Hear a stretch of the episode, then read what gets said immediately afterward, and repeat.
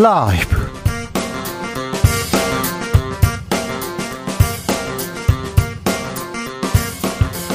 2022년 10월 7일 금요일입니다. 안녕하십니까. 주진우입니다.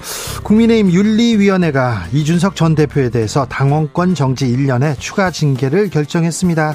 이 전 대표 측에서는 옹졸한 정치 보복이다, 권력의 푸들이다 라면서 반발하고 있는데요. 이번 징계의 의미는 뭘까요? 이준석 전 대표의 앞날 어떻게 될까요? 김용태 전 국민의힘 최고위원에게 들어보겠습니다. 법원이 국민의힘 정진석 비대위 체제 인정했습니다. 국정감사 데뷔전에서 한동훈 법무부 장관은 전 법무부 장관이죠. 박범계 의원과 신경전 벌였습니다.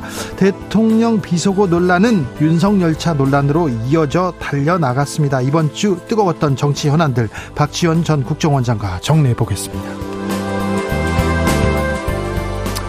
부산국제영화제 올해의 아시아 영화인상은 배우 양조위가 받았습니다.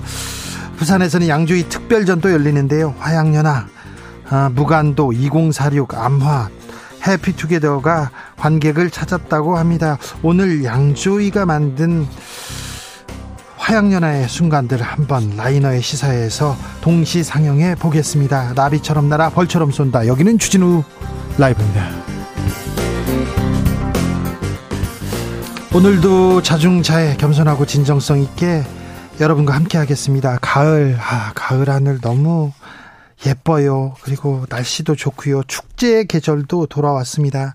전주에서는요, 한옥마을에서 전주 비빔밥 축제 열린다고 합니다. 여수에서는 남도 문화 음식 큰 잔치가 열리고요. 보령에서는 바닷길 축제가 열렸어요.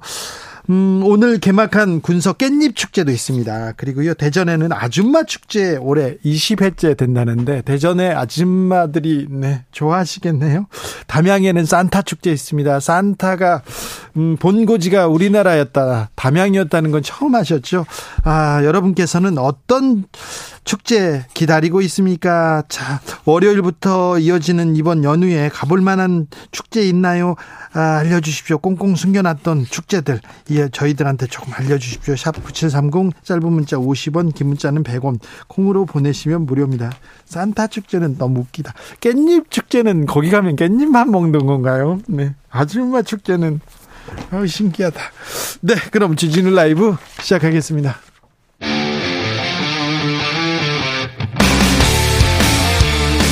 탐사보도 외길 인생 20년. 주 기자가 제일 싫어하는 것은?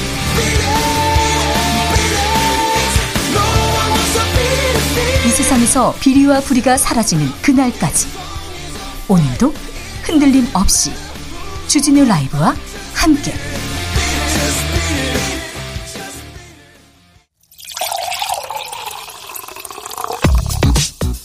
진짜 중요한 뉴스만 쭉 뽑아냈습니다. 주스.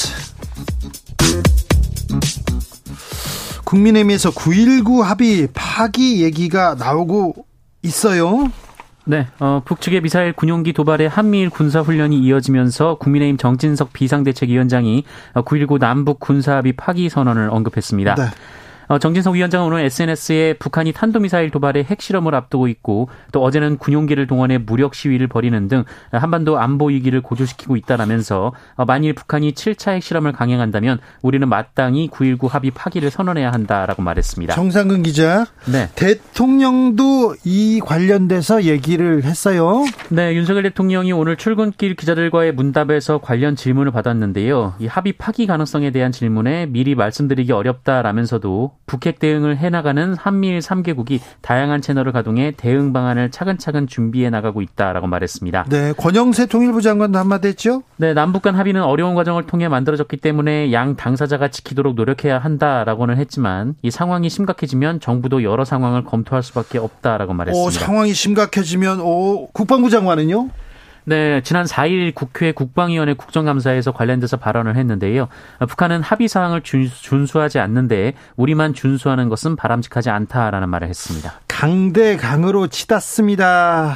이럴 때일수록 평화, 대화 모색해야 되는데 발사에 발사로 비행기 출동에는 또 출동으로 핵 항모 재진입하고요. 훈련 시작되고 계속 이렇게 한반도의 긴장은 고조되고 있습니다. 가뜩이나 경제 어려운데 환율 어려운 상황에서 이렇게 아, 국내외적으로 이렇게 불안이 가중되면 음, 그 피해는 고스란히 국민들한테 오는데 이 부분 좀 지혜를 모아서 잘 풀어주셨으면 합니다. 아, 어려울 때일수록 이럴 때일수록 대화 평화를 모색해야죠. 국민의힘 윤리는 이준석 대표 당원권 추가로 정지했어요. 네, 국민의힘 중앙윤리위원회가 오늘 이준석 전 대표에 대해 당원권 정지 1년의 추가 징계를 결정했습니다. 네. 어, 이양희 윤리위원장은 관련 징계는 윤리위 내부에서 이견 없이 만장일치로 결정했다라고 밝혔고요. 어, 징계 사유는 당 전국위원회가 새로 당론을 의결했음에도 불구하고 어, 가처분 신청을 내서 의무를 위반했다라는 것이었습니다. 이 징계는 뭘 의미하는 걸까요? 이준석 전 대표는 어떤 생각을 가지고 있을까요? 잠시 후에 저희가 자세하게 이야기 들어보겠습니다. 음, 대통령 이 얘기에 대해서 한마디 했습니까? 이준석 전 대표에 대해서? 네, 기자들의 질문이 나왔는데요. 윤석열 대통령은 다른 질문 해달라라면서 본인이 당무에 답한 적이 없다라고 말했습니다. 네, 알겠어요. 민주당 감사원장과 감사원 사무총장 고발하기로 했습니다. 네, 감사원 유병호 사무총장이 이관섭 대통령실 국정기획수석에게 보낸 문자 메시지를 두고 논란이 이어지는 가운데 네. 박홍근 민주당 원내대표는 어, 다음 주 최재 감사원장과 유병호 감사원 사무총장을 고발 조치하겠다라고 밝혔습니다. 네. 이재명 민주당 대표 한미일 연합훈련에 대해서 비판 목소리 또 냈습니다. 네, 이재명 대표는 한미일 동해 합동 훈련에 대해 대일 굴욕 외교에 이은 극단적 친일 국방이라면서 일본을 끌어들여 한미일 군사 합동 훈련을 하면 일본 자위대를 정식 군대로 인정하는 것으로 해석될 수 있다라고 말했습니다. 네. 아, 국민의힘에서 이에 대해서는 어떤 얘기 나오는지 좀 잠시 후에 또 들어보겠습니다. 정부는 여성가족부를 폐지하기로 했어요. 여성가족부를 폐지해야 여성의 인권 강화된다, 성평등 강화된다 이런 주장을 하네요. 네, 윤석열 대통령은 오늘 여성가족부 폐지에 대한 질문을 받고 여성, 가족, 아동, 사회적 약자들에 대한 보호를 더 강화하기 위한 것이다라고 말했습니다. 더 강화하기 위해서 폐지했다고요? 네, 김현숙 여성가족부 장관은 오늘 기자들을 대상으로 설명회를 열고 여성에 특화된 여성 정책으로 국민 기대에 미치지 못했다라면서 여가부 폐지로 남녀 모두를 위한 양성평등 정책을 추진할 수 있을 것이다라고 말했습니다. 자, 여성 정책 여가부가 국민 기대에 미치지 못했다. 그래서 해서 폐지하겠다. 네. 대통령실 지금 국민 기대에 미치지 못하고 있습니다. 대통령실도 좀 분발해 주시기 바랍니다. 윤석열 대통령 처가의 양평 공흥지구 특혜 의혹 사실이라는 감사 결과가 있었습니다. 네, 윤석열 대통령의 장모이자 김건희 여사의 어머니인 최모 씨가 경기도 양평군 일대 아파트를 개발하면서 각종 특혜를 받아 막대한 이익을 챙겼다라는 의혹이 제기된 바 있는데요. 어, 이와 관련해 경기도가 감사를 벌여왔는데 어, MBC는 어제 이 감사 결과 당시 불거졌던 의혹이 대부분 사실로 확인됐다라고 보도했습니다. 자, 그러면 인허가에 특허가 있었다는 건가요? 특혜가? 네. 어, 감사 보고서는 준공 기가, 기한을 1년 8개월이나 초과하고도 이 장모 최모 씨가 아파트를 짓게 된 과정에 특혜가 있었다라고 밝혔습니다. 어, 최씨 회사가 인가 변경을 신청하지 않았고 양평군도 필요한 행정 처분을 하지 않았다라는 건데요. 어, 이 과정에서 공무원과의 유착관계 의혹이 있다라고 봤다 합니다. 그리고 개발 이익을 많이 받는데 나중에 개발 이익금 하나도 안 받았잖아요. 네, 최 씨 가족회사인 시행사가 공사비와 설계비 등을 부풀려서 개발 이익을 30억 원 정도 줄여서 신고했고 어, 이에 따라 이익대로 내는 개발 부담금을 8억 원 정도 덜 냈다라는 의혹도 있었는데 처음엔 개발 이익금을 안 냈다가 문제 되니까 또 나중에 냈어요. 네, 이것도 사실로 봤고요. 이 공흥지구 땅 취득 과정도 농지법 위반으로 봤습니다. 혹시 대통령 이 여기에 대해서 얘기했습니까? 대통령실 대변인실 측에서 얘기를 했는데요. 이 경기도는 지난 대선 기간 양평 공흥지구를 찍어서 감사를 감사를 한후 수사를 의뢰했다라면서 감사의 최소한의 객관성을 담보하지 못했다라고 주장했습니다. 또한 경기도 감사실은 대장동 비리, 백현동 비리에 대해서는 침묵했고 법인카드 의혹도 선거가 끝난 후에야 수사를 의뢰했다라고 비난했습니다. 네, 공흥지구 얘기하다가 또 백현동, 대장동으로 이렇게 넘어갔군요. 아, 고등학생이 그린 윤석열차 그 만화를 두고 뭐 좀 논란 이어집니다. 그러다가 논란 이어지다가 갑자기 이거 표절이다 이런 얘기를 했어요. 그런데 원작자가 표절 아니다 이렇게 또 밝혔습니다. 네, 영국 출신 프리랜서 기자 라파엘 라시드 씨가 지난 2019년 영국 일간 더 선에 실린 만평, 그 영국 총리 열차를 그린 작가 스티브 브라이트 씨에게 문의를 해서 받은 이메일 인터뷰 내용을 자신의 SNS인 트위터에 공개했습니다. 어, 라시드 기자는 윤석열 정부는 전국 학생 만화 공모전에서 카툰 부분 금상을 받은 윤석열 차가 어, 본인의 풍자 만화를 표절, 표절했다 어, 이렇게 주장하고 있다면서 이에 대한 입장을 물었는데요.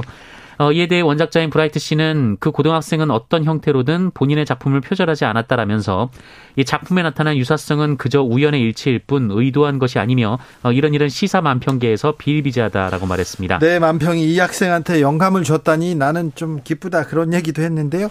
아, 라파엘 라시드 기자가 취재를 많이 했는데요. 저희가 들어볼게요. 좀 그리고 또 외국에서는 그리고 외국 기자들은 이 논란 어떻게 보고 있는지 좀 살펴봐야 되겠습니다. 음. 국민의힘에서 문재인 정부 당시 임명된 기관장들 사퇴 압박 이어지고 있는데 오늘도 또 그런 얘기가 있었어요. 네, 권성동 국민의힘 의원이 오늘 국회 과학기술정보통신 방송통신위원회에 원자력 안전위원회 등에 관한 국정감사 자리에서 어, 김재남 한국원자력안전재단 이사장이 어, 정의당에서 탈핵위원장을 지낸 것을 언급하며 어, 원자력 발전을 전제로 해서 운영되는 안전재단 이사장을 자신의 신념에 반해 이렇게 뻔뻔하게 운영하는 건지 이해할 수 없다라고 주장했습니다. 네. 그러면서 정치인이라면 소신이 있어야 한다라며 부끄럽지 않느냐라고 쏘아붙였고요. 어, 혀 깨물고 죽어야 한다라는 말을 하기도 했습니다. 앞에다 대놓고 앞에다 대놓고 혀, 혀 깨물고 죽어야 한다고요? 네, 아울러 김재남 이사장이 정의당에 있다가 문재인 정부에서 일을 한 것에 대해서 이둥지 저둥지 옮겨 다니는 뻐꾸기라고 주장하기도 했습니다. 뻐꾸기 혀 깨물고 죽어야 한다. 네. 음, 무슨 뜻인지는 알겠으나 너무 거친 거 아닙니까? 너무 거친 거 아닌가요? 아이고, 아이들이 볼까 무섭네요. 혀 깨물고 죽어야 한다니요. 참. 정부가 문재인 정부의 태양광 사업 점점 확대해서 점검하기로 했습니다. 네, 윤석열 정부가 전임 문재인 정부가 태양광 발전 확대 등을 위해 진행한 전력산업 기반 기금 사업과 관련해서 확대 종합 점검에 나서기로 했습니다. 국무조정실은 오늘 오전 이 박구현 국무 1차장, 1차장을 팀장으로 관계기관들이 참석하는 관계부처 테스크포스 1차 회의를 했다라고 밝혔는데요.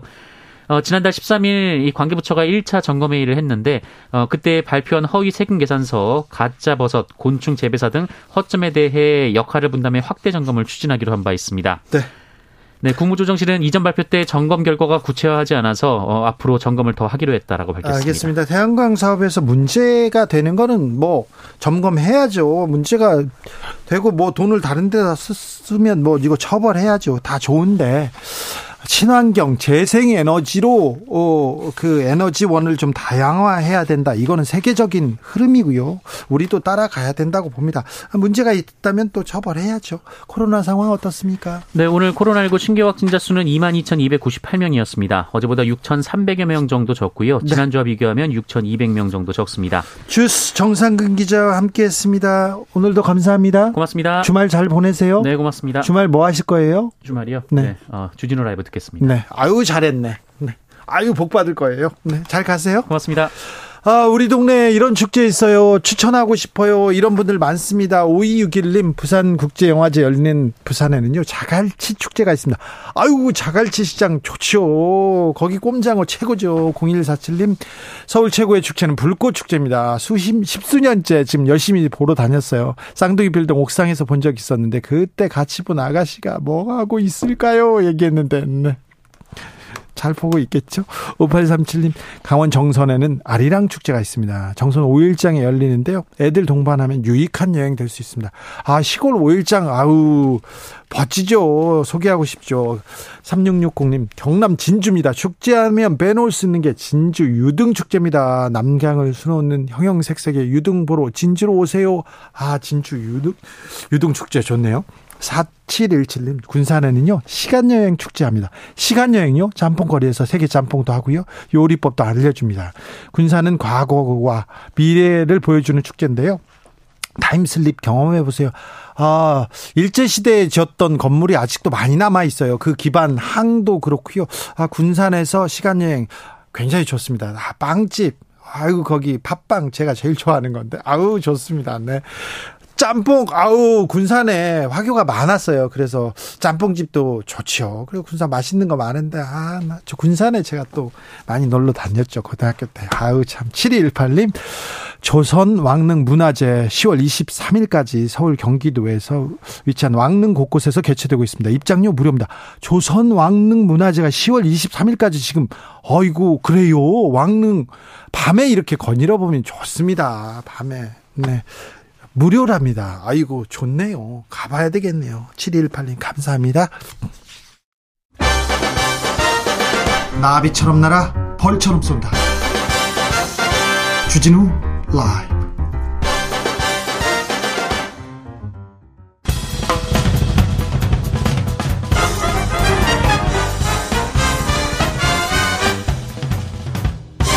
훅 인터뷰. 모두를 위한 모두를 향한 모두의 궁금증 훅 인터뷰. 법원에서 이준석 대표가 낸 가처분 신청 모두 받아들이지 않았습니다. 아, 국민의힘 윤리위원회에서는 이준석 대표에게 당원권 정지 1년 추가 징계 결정했습니다. 6개월이 그 전에 있었죠. 그러니까 1년 6개월이 되는 건데요.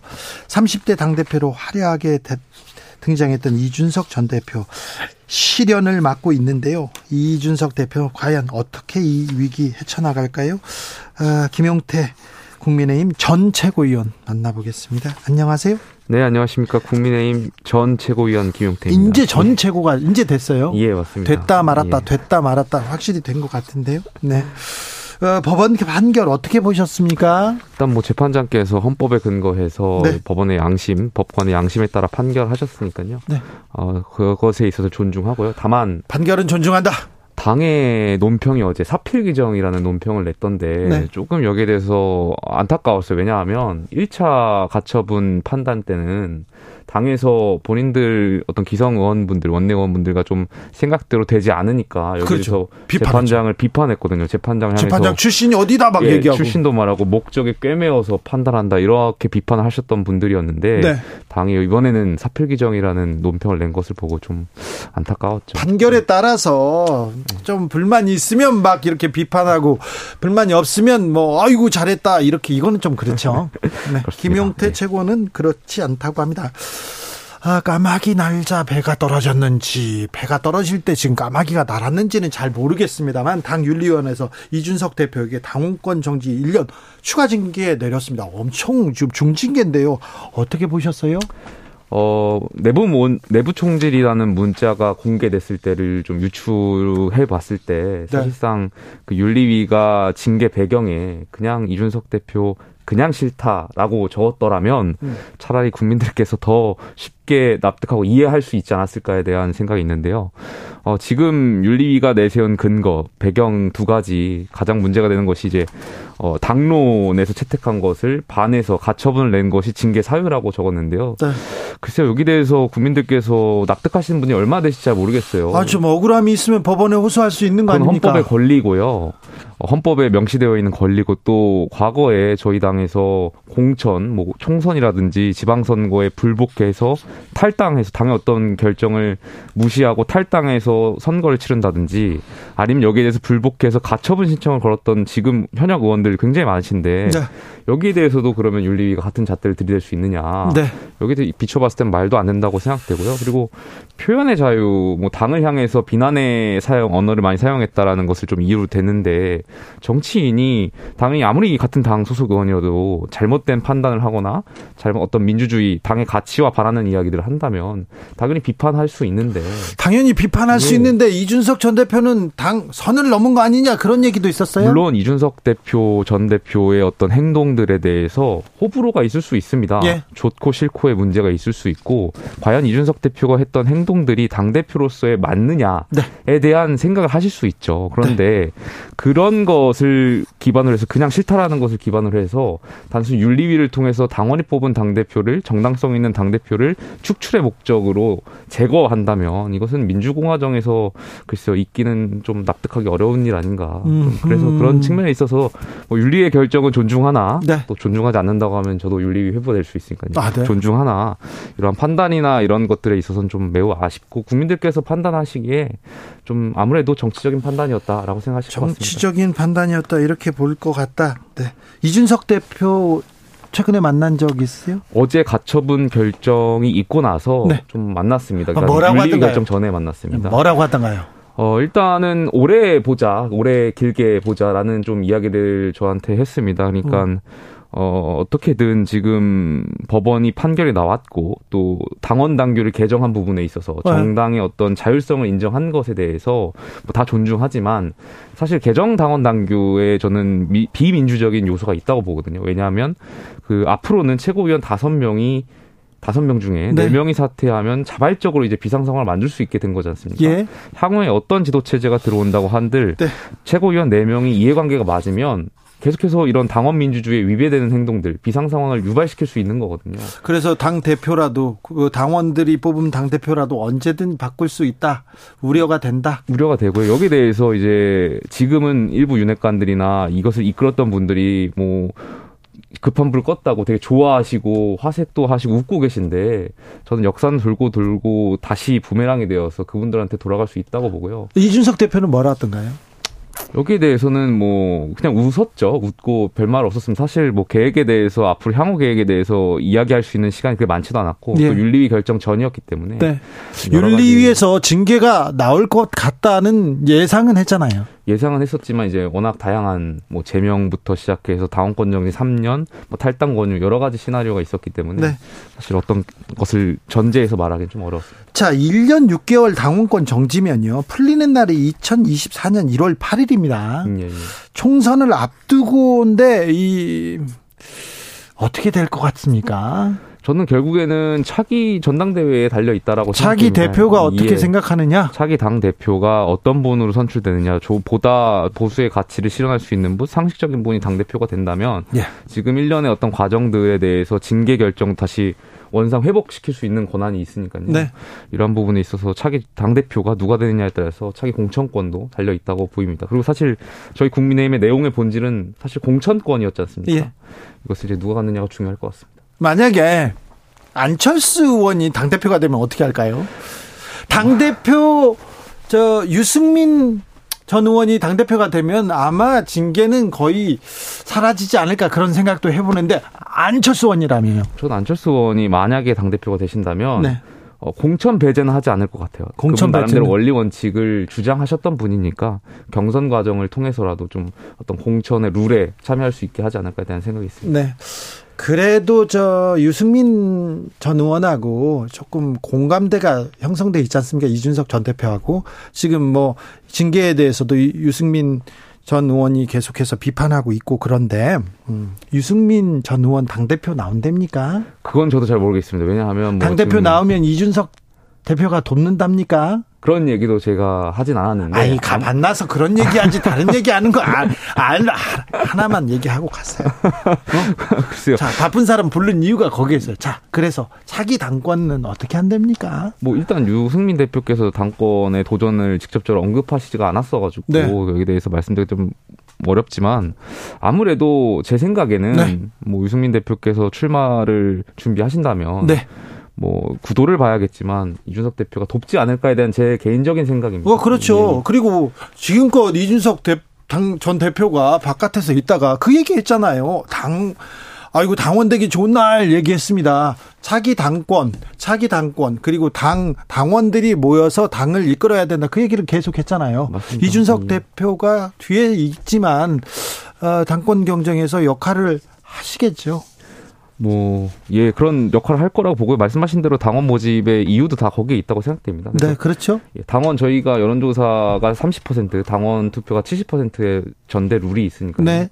당원분들께서 좀 많이 가입하셔가지고 더 합리적이고 상식적인 보수의 목소리를 내주셨으면 좋겠습니다. 네.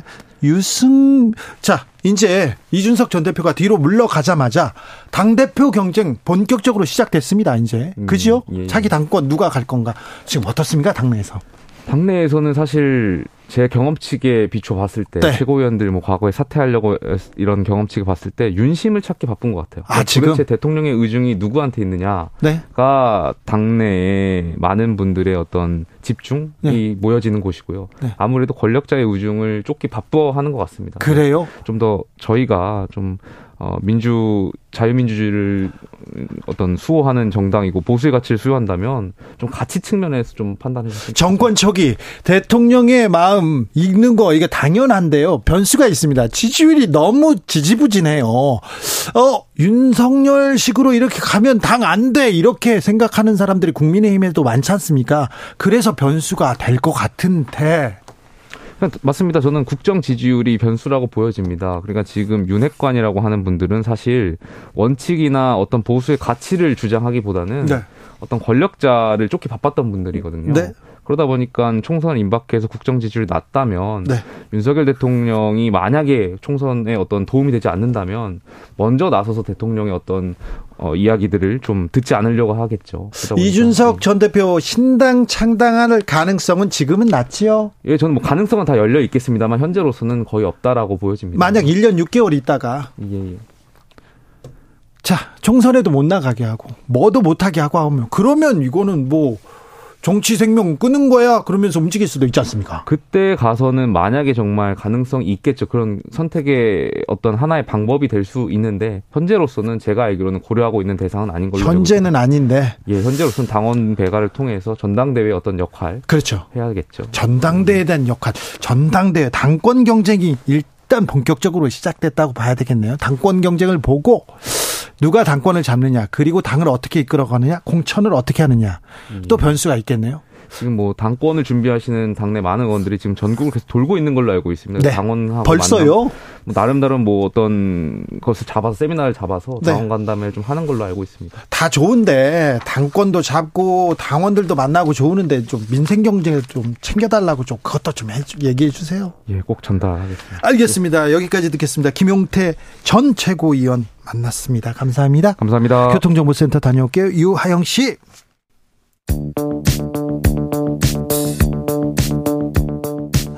대한민국 정치의 새로운 100년을 준비한다. 21세기형 국회 싱크탱크 정치연구소 영앤영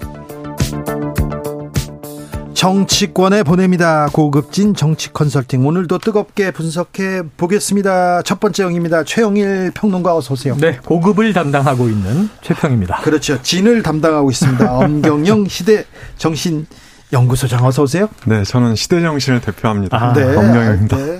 우아하다. 깻잎 축제가 있다는 거 들어보셨어요? 아니요. 정말요? 다, 담양에 산타 축제가 있습니다. 아, 있긴 있겠죠. 산타의 고향이 담양이랍니다. 아, 정말요? 어, 네. 깻잎 축제는 알겠는데 네. 산타는 왜? 잘 모르겠어요. 아, 그냥? 네. 아, 산을 타야지 깻잎을 따나? 아, 잘 모르겠습니다. 네. 네. 그리고 지금 어, 대전에서는 20년 된 아줌마 축제가 있답니다. 어, 정말요? 네. 어, 네. 바야흐로 축제의 계절입니다. 축제 계절입니다. 네, 그렇죠. 주말 잘 보내셨는지요? 2738님께서 금산 인삼축제 다녀왔습니다. 아유, 유명하죠. 강경 젓갈도 있고요. 인삼과 젓갈 많이 사가지고 왔습니다. 인삼 음. 축제 중인데요. 손님이 없어가지고 에? 상인분들 울상이었습니다. 음, 그렇게 야, 얘기하는데. 거기는 직판일 텐데. 그러니까 우리가 인삼, 홍삼 이 가공 제품들은 많이 먹잖아요. 네. 요즘에. 근데 산지에서는 울상이라니. 아, 그러니까. 최영일 평론가는 아는 게 정말 많잖아요. 네, 부럽습니다. 문화, 사회, 경제 뿐만 아니라 네네네. 다방면이거든요. 아. 음악에도 조예 깊고요. 이야. 참 먹고 싶은 것도 많으실 많아요. 오늘 저녁 뭐 먹을까 고민 네. 중입니다. 알겠습니다. 자, 이번 주에 국정감사 시작했습니다. 국정감사 어떤 점 아. 눈여겨보고 계십니까? 제가 평론가님? 지금 눈여겨보는 거는 네. 이 이제 기재부 네. 기재위에서 예. 담당을 하죠. 그리고 뭐 산업통상. 네. 저는 경제가 지금 초미 관심이에요. 그렇죠. 이 지금 민생과 직접 관련된 걸 어디서 다루나. 근데 이제 매체를 통해서 보니까 저희가 뭐 국회에 가서 방청하고 참관할 수 있지만 거기 뭐 하루 몇 시간 가 있을 수 없지 않습니까? 네. 그러니까 정리된 건 결국 언론으로 보는데 언론 매체에 보면 정쟁만 나와요. 아, 그러니까요. 지금 뭐 운영이 아직 본격적으로 시작도 안 됐습니다만 네. 그다음에 외통이 당장 시끌시끌하죠. 아, 과방이 시끄럽죠. 중요한 예. 일들이 예. 많은데 이런 정쟁만 나오고요. 연예인 뉴스만 나오고요. 아니 그러고 문체위에서 느닷없이 통일 열차가 이게 지금 문세 민생과 무슨 관계가 있어서 문체부는 갑자기 이걸 엄중 경고하고 윤석열차. 네, 윤석열차 네. 걱정입니다. 네. 어떤 걸 보, 네. 주목해서 네. 보겠습니다. 여러 가지 쟁점이 참 많은데요. 네. 그래도 우리가 짚을 건 짚어야죠. 이번 주 국정감사는 감사원 논란이 핵심이 있지 않았나. 아. 감사원에서 너무 남겨놨습니다. 국정감사해야 되는데 감사원에서 큰 감, 네. 네, 음. 감사 논란이 있었습니다. 네, 맞습니다. 그래서 문재인 전 대통령 서면조사 시도를 했잖아요. 네. 그런데 이게 논란이 커지고 있는데요. 어, 제가 보기에 논란이 커지고 있는 것은 윤 대통령 지지율과 연관이 있다. 음. 그러니까 우리가 보통 대통령의 자원을 크게 세 가지로 분류하잖아요. 네. 첫 번째가 이 당선 득표율, 그리고 음. 두 번째가 어, 여당 의석수, 세 번째가 지지율인데 네. 이거 세 개 다 안 좋단 말이죠. 아. 네, 그리고 예전에 1993년에 김영삼 대통령이 노태우 전 대통령 일곱 비리 수사를 했어요. 네. 이때 이제 지지율이 한뭐 80% 넘었는데 이때 아. 감사원 조사 아무 문제가 없었어요. 네. 그리고 이제 어, 이 98년에 김대중 대통령도 김영삼 전 대통령 외환 위기 네. 비리 의혹을 수사를 했는데 이때도 이제 지지율이 한 70% 되다 보니까 문제가 전혀 없었던 거죠. 네. 그런데 이번 윤석열 대통령은 지지율이 조금 낮다 보니까 네. 조금 네. 음, 음. 조금 낮다 퍼센트는 보니까 안 됩니다. 퍼센트는 안 됩니다. 이 감사원 조사 자체가 네. 정치 쟁점화 되고 논란이 된다. 아. 아, 이런 이제 문제가 있는 것 같아요. 지지율이 문제가 아닌 것 같아요. 감사원에서 감사를 음. 착착착착 해놓고 이것 좀 물어봐야 됩니다.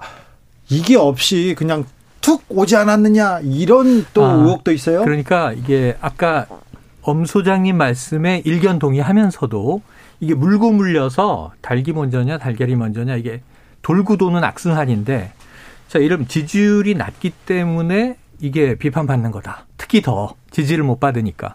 근데 역으로 지지율 때문일 수도 있고 아니면 그게 뭐 이제 이 윤정부의 국정 과제일 수도 있고 기조일 수도 있습니다만 자꾸 뭔가를 파는데 음. 절차가 뛰어넘어지고 점프업이 되죠. 그리고 막 직거래를 하고 그다음에 이게 하명처럼 보여지고 대통령은 아니라고 하시는데 도스태핑 때마다 나는 모르네 하는데 누가 봐도 이건 대통령실이 아니면 누가 이렇게 지시했겠어? 문자가 나왔어요. 문자가 툭 튀어나오고 뭐 이건 보고를 하는데 이 무식한 소리 말라는 뜻입니다. 이렇게 하면 그럼 이제 언론 뭐 특정 언론이라고는 합니다만 확대하면 대다수 언론 여기에 반기를 제기하는 뭐 민주당, 야당 더 나가면은 이 대통령이 지금 일 잘 못하고 있다, 무능하다 이렇게 보는 또 적지 않은 국민들 다 무식한 사람들로 만들어버리는 말을 감사원 사무총장이 한 거거든요. 근데 그것도 대통령실에 이른바 왕수석에게 마치 보고하는 것처럼 하다 보니까 하명이 있었으니 보고를 하지 아니 지금 하나하나 해명 기사 보도자료 나가는 걸 왜 대통령실에 감사원이 보고합니까? 바로 전날 대통령은 그런 말씀을 하셨잖아요. 네. 아 이거 헌법기관이고 독립기구다. 내가 언급할 사안 아니다. 근데 이 일이 터지고 나니까 대통령의 발언의 뉘앙스가 조금 바뀌었어요. 나는 개입하지 않지만 감사원도 대통령 소속이다. 이렇게 얘기를 한단 말이에요. 어, 말이 바뀌었어요. 지류가 약간 바뀌었다니까요. 결국은 그래서 결국은 이런 일을 보면 아 그러면 대통령 소속이니까 대통령실과 소통할 수 있는 거 아니냐. 근데 소통의 내용이 국민들이 보기에 깔끔하지가 않잖아요. 그러니까 이런 문제 때문에 네, 그러니까 그 지지율이 낮아지는 원인을 선제적으로 이게 대통령이 되게 좋아하시는 발언이에요. 선제적으로 대통령실이 제공하고 있는 상황 아니냐. 네, 절차에 그런, 네. 맡겨두면 네. 좋죠. 네, 그런 측면이 있는데요. 음. 사실 이제 감사원 사무총장이 국무회의에 참석하는 거 아시죠? 네네, 참석하죠. 네, 국무회의에 참석하고 있습니다. 배석하고 있는 거죠. 네네네. 공식 멤버는 아니니까. 근데 문재인 정부 때도 계속 해왔어요. 음. 그래서 감사원은 대통령 소속이 돼 직무에 관해서는 이 독립적 지위를 갖는다. 이게 이제 우리가 헌법에도 규정돼 네, 있고 네. 감사헌법에 규정돼 있는 거잖아요. 네, 그런데 이것을 어느 정권이나 전 정권에 대한 조사, 수사 이렇게 활용해 왔단 말이죠. 네. 저는 그런 면에서 이번에 조금 건설적으로 어. 예를 들어서 이제 감사원은 두 가지 기능이 있단 말이죠. 하나는 회계 감사, 또 하나는 직무 감찰 두 네. 개가 있는데 아, 그러니까 예전부터 회계 감사 기능을 국회로 이전하다 이런 얘기도 있고요. 음. 또 직무 감찰에 대해서 이번에도 직무 감찰 논란이 되고 있는데 이것을 감사원법에다 예, 좀더 구체적으로 이렇게 적시하자. 그래서 여야가 좀 감사원에 대한 전반적인 개편안을 음. 이번 기회에 만들면 어떻겠느냐 이런 생각이 듭니다. 감사원의 음, 감사에 대해서 국민들이 조금 의아해하는 부분이 있어요. 네네. 확실히. 그러니까 왜냐하면 말씀하신 대로 기관에 대한 회계 감사라든가 일반적인 직무 감사라든가 좀 이상하다. 네. 근데 이런 전현희 뭐 권익위원장 근태가 문제다. 네. 지각이다. 대대적으로 막 감사를 합니다. 아주 뭐 탈탈 털렸다 이런 표현을 쓰라고요. 전 위원장은. 그런데 이번 게 서해 공무원 피격 사건이에요. 사건. 이걸 사건이 아니라 그 기관의 직무로 본다면 그 뭐 대통령 청와대 과거 전 정부 청와대부터 해경, 뭐 군, 통일부 다 감사할 수 있다고 봐요. 네. 이 사안에 대해서. 그 이거 정기 감사가 아니라 특별 감사가 벌어지는 거죠. 그런데 이게 검찰이 지금 수사하고 있어요. 보통 감사가 끝나면 어, 이거 문제가 있는데 직무상 그러면 수사로 위법했는데. 그러면 수사 의뢰를 하고 그러니까 선후라는 게 있는데 조직기관 간에도 우리가 공권력 사정기관이라고 부르는데 감사원은 감사하는데 검찰은 이미 수사 들어가 있고 그럼 왜 감사를 뭐하러 갑자기 하는 거죠? 지금 감사원 감사가 좀 이상해요. 한쪽만 해요. 티나요. 막 아니 이런... 민주당이 지금 34개 자. 하고 있는데 다 전임 정부가 기관장으로 있는 곳만 주로 털고 있다는 거예요. 그래서 감사원의 또 역할에 대해서 좀 고민해 보자. 건설적으로 거기까지 나가야 될 것 같습니다. 네. 지금 감사원이 국민들한테 신뢰를 못 받고 있어요. 국민들이 감사하다고 생각하지 않습니다. 그 부분 좀좀 주목해 주시고 조금 헤아려 주십시오. 음, 윤석열 차 논란은 이제 그만두겠죠. 아유, 왜 윤석열 차 고등학생이 네. 그림을 그렸는데 이걸 또 문체부가 나서고 나중에 또 표절이라고 하다가 표절 음. 아니라고 했으니 원작자가 끝, 네, 끝나겠죠. 끝나겠죠. 끝나야죠. 그리고 지금 한 가지는 문체부의 해명도 조금 이 엄격하게 정리를 해줘야 될 것 같아요. 이 그림을 그린 고등학생을 문제, 문제 삼는 게 아니다. 그림의 이 작자를 문제 삼는 게 아니라 왜 굳이 거기에 상을 줬느냐. 정치적인 의도가 들어있는 그림에 이것은 그 강령을 위반한 것이다. 그러니까 심사 수칙에 정치적인 의도 배제하라고 돼 있다. 그러면서 이제 질타하는 건 기관이에요. 만화진흥원인 거죠. 그리고 거기에는 이 또 문체부에 돈이 들어가고 있다. 지원되고 있다. 그러니까 정부가 지원하는 기관에서 왜 이런 그림에 상을 줘? 결국은 이건데 학생을 때리기는 뭐 하니까 기관이 대신 맞아라. 진흥원이 맞아라. 근데 이게 부천시 지자체가 건립을 했고요. 지자체가 좀 특화하기 위해서 부천은 주로 판타지, 만화 이런 곳에 집중을 하고 지자체가 출연을 더 많이 하고 이 지자체의 만화진흥원에 지원하기 위해서 중앙정부, 문체부에서 일부 예산이 찔끔 들어가는 거예요. 그렇다고 이 어떤 만화제, 만화축제, 공모전 이런 것들에 건건히 개입합니까? 주무부처가? 네, 그렇습니다. 네. 네, 통상 풍, 풍자는 언제든지 논란을 낳기 마련이죠. 네. 전 그런 면에서 좀 바라볼 필요가 있을 것 같고요. 그래 왔고. 네, 그리고 당연히 문체부에서는 과잉 대응이었다고 생각합니다. 음. 그러니까 문체부가 아, 쓸데없이 민감하게 반응을 해서 논란을 그, 키워요. 네, 그렇습니다. 논란을 키웠고 윤석열 대통령과 국민의힘에 대한 부정적인 이미지를 축적했다. 저는 네. 그렇게 생각을 하고요. 네, 그리고 사실 우리가 문화 콘텐츠 분야에 대해서는 대원칙이 있잖아요. 그러니까 지원하되 간섭하지 않는다. 그래서 이런 원칙을 지켰기 때문에 우리가 음. 이 K 콘텐츠나 한류가 세계적인 바람을 그러면 네, 그래서 이런 이런 부분은 그러니까 우리가 이 문화 콘텐츠 분야의 대타협을 통해서 네. 아, 정말 간섭하지 말고 지원하자. 예. 이런 이제 사회적 합의를 이뤘으면 좋겠습니다. 9778님께서 고등학생 눈에도 대통령 하는 처세가 좀 답답하면 얼마나 답답하면 풍자까지 했을까요? 반성을 해야지 그걸 탓합니까? 얘기하는데 대통령 비속어 논란도 그렇고요. 어, 윤석열 차 문제도 그렇고 이게 이렇게 논란을 키울 일인지 네. 참 논란을 키워서 좀 긁어 부스름 만드는 데는 굉장한 능력이 있는 아니요. 사람들 그런데 같아요. 저는 문체부는 의도하지 않게 결과적으로는 참 좋은 일을 한 거예요. 아 그래요? 이 학생이 세계적으로 유명해져서 네. 영국에 이제 그 비슷한 그림을 그려서 이 그림 표절이지 하고 했는데 네. 그 그림에 영국 원작자가 고등학생 그림 잘 그렸네. 이건 표절 아니야. 대통령 비속어 논란도요. 어, 네, 이런 대통령이 크리스는. 어른이 이런 얘기하면 안 된다. 비속어 쓰면 안 된다는 거를 전 세계에 알려주고 있어요. 아, 그것뿐만 아니라 네. 과학적으로 나의 고막을 믿지 마라. 심리적으로 당신은 세뇌됐을 수도 있다. 고마까지 이런 또 새로운 이제 과학적 환기도 있긴 있어요. 알겠습니다. 전 국민들이 또 했는데 아무튼 논란에서 벗어나서 이제 민생 좀 챙기고 그랬으면 좋겠어요. 네. 국민의힘도 이제 이준석 전 대표 문제 벗어났으니까 이제 민생 챙겼으면 한다 이 얘기는 아까 네. 했으니까요. 네. 요걸로 가볼게요. 그래요. 국감에서 아, 저는 아이들이 보고 음. 마음 상할까봐 걱정입니다. 네. 권성동 의원이 아이고. 막 혀깨 물고 죽지 이런 단어는 아, 죄송합니다. 너무 과격한 말 뻐꾸기 사과하겠습니다. 네. 어, 이거는 좀 아니잖아요. 앞에다 대고 네.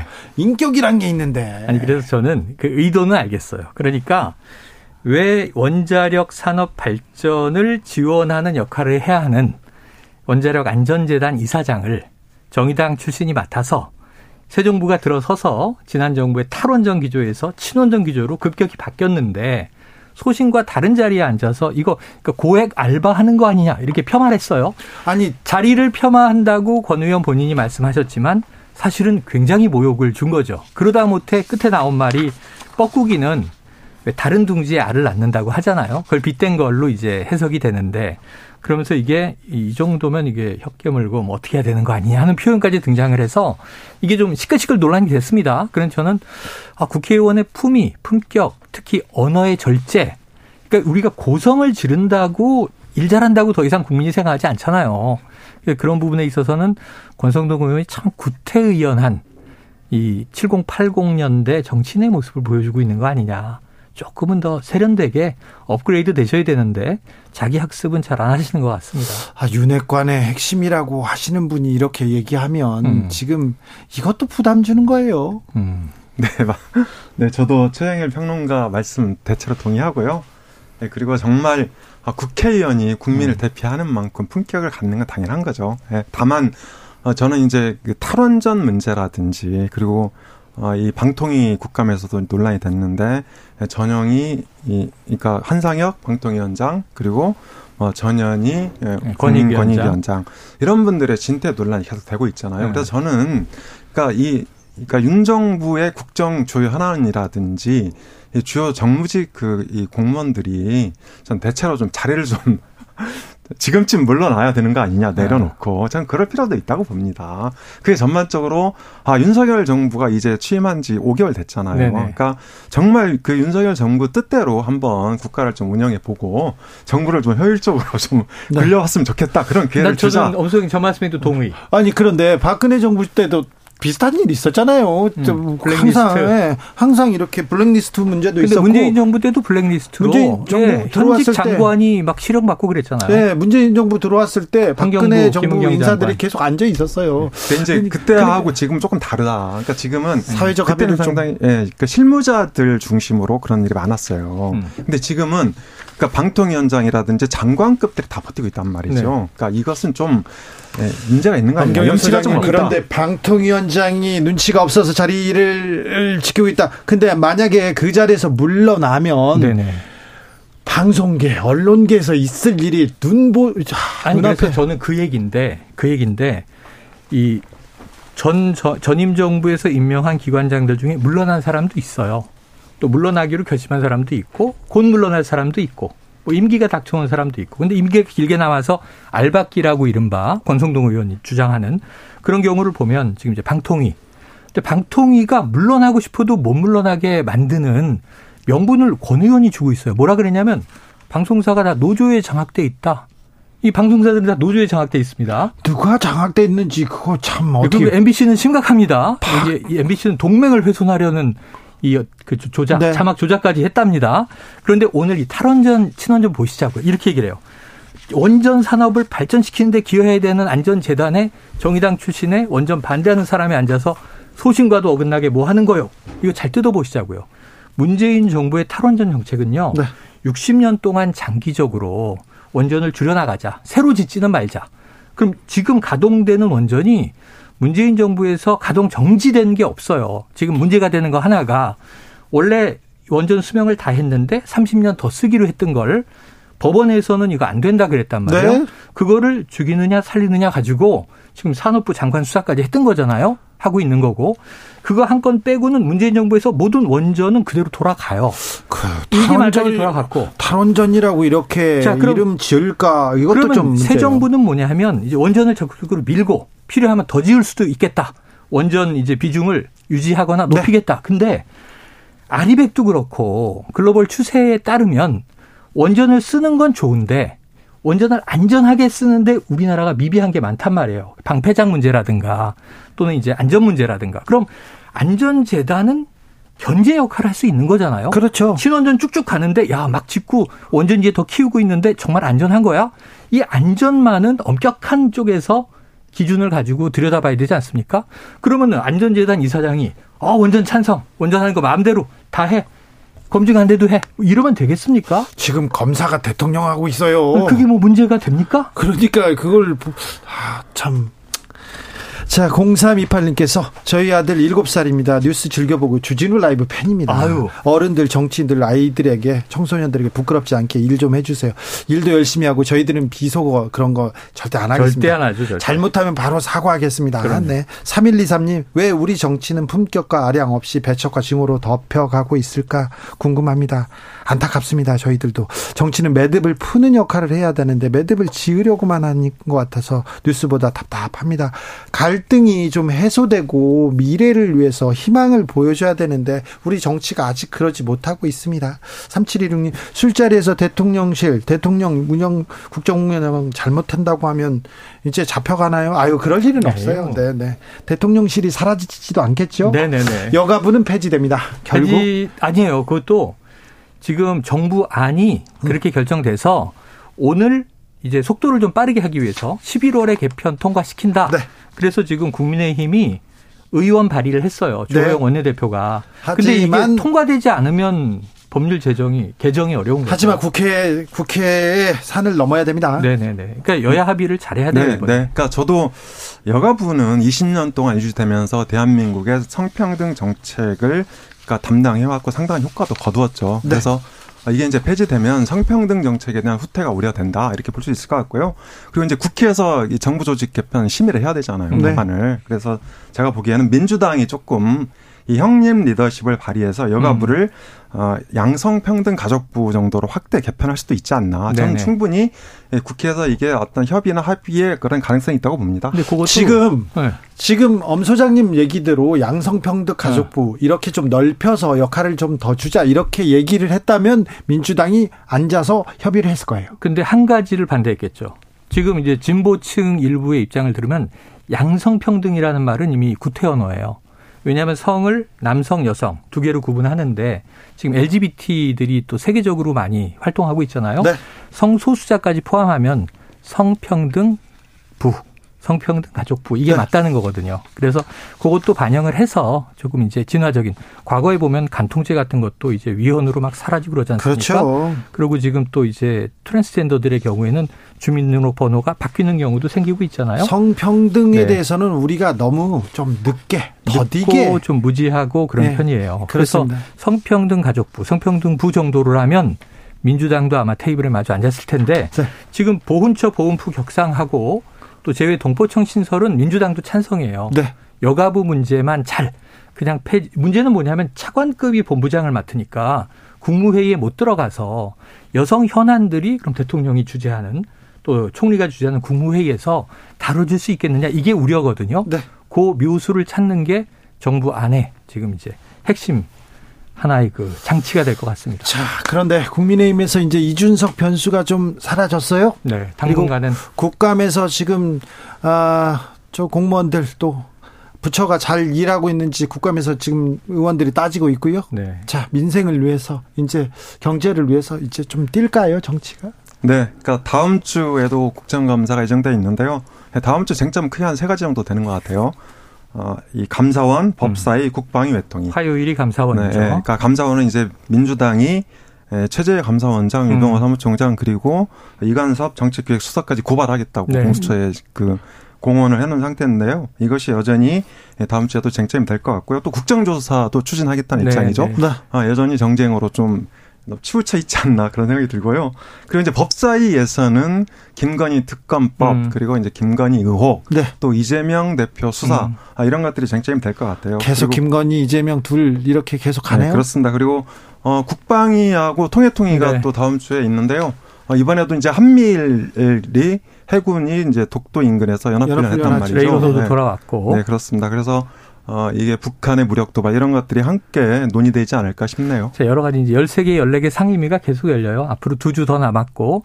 근데 좀 민주당이 좀 조언을 드리면 이제 고성 싫어한다. 오늘 권 의원, 권성동 의원 발언도 우리가 강하게 비판해야 되는데 민주당도 아니, 이 사람이 이게 무슨 소리야. 이런 거 하지 마시고 자료 딱 들이밀고 조곤조곤하게 네. 목소리 낮춰서 소리 지르면 예, 져요. 팩트로 파세요. 네. 의혹들을. 그게 이제 야당의 판인 국감을 최대한 활용하는 거고 민주당이 이번에 좀 득점을 해야 됩니다. 네. 그리고 국감 끝나고 나면 11월이 윤석열 정부 출범 6개월이에요. 네. 시행착오 많았지만 6개월까지는 국민들이 기다려봐 줍니다. 네. 정치 초보고 이 신임 대통령이다. 6개월 지나면 경제 문제 이거 정말 잘 해법 찾지 못하면 네.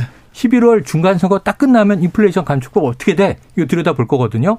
그러니까 6개월 이후는 이 윤 정부가 잘 달리기를 고대해 봅니다. 고성 지르고요. 따박따박 조목조목 절대 안 져. 그렇게 이렇게 말싸움하는 거 있지 않습니까? 네네.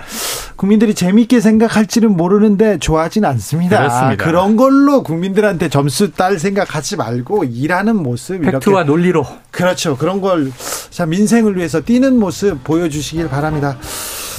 아, 정치연구소 닫아볼까요? 최영일, 엄경영, 엄경영, 최영일 두 분 감사합니다. 고맙습니다. 감사합니다. 네. 아, 2부에서는 박지원 전 국정원장과 함께 뜨거웠던 현안들, 아우, 아우, 재밌습니다. 아주 재밌습니다. 조, 조금이다. 예, 더 재밌습니다. 그리고 정철훈 기자와 함께 언론 어떻게 보도했는지 들여다봅니다.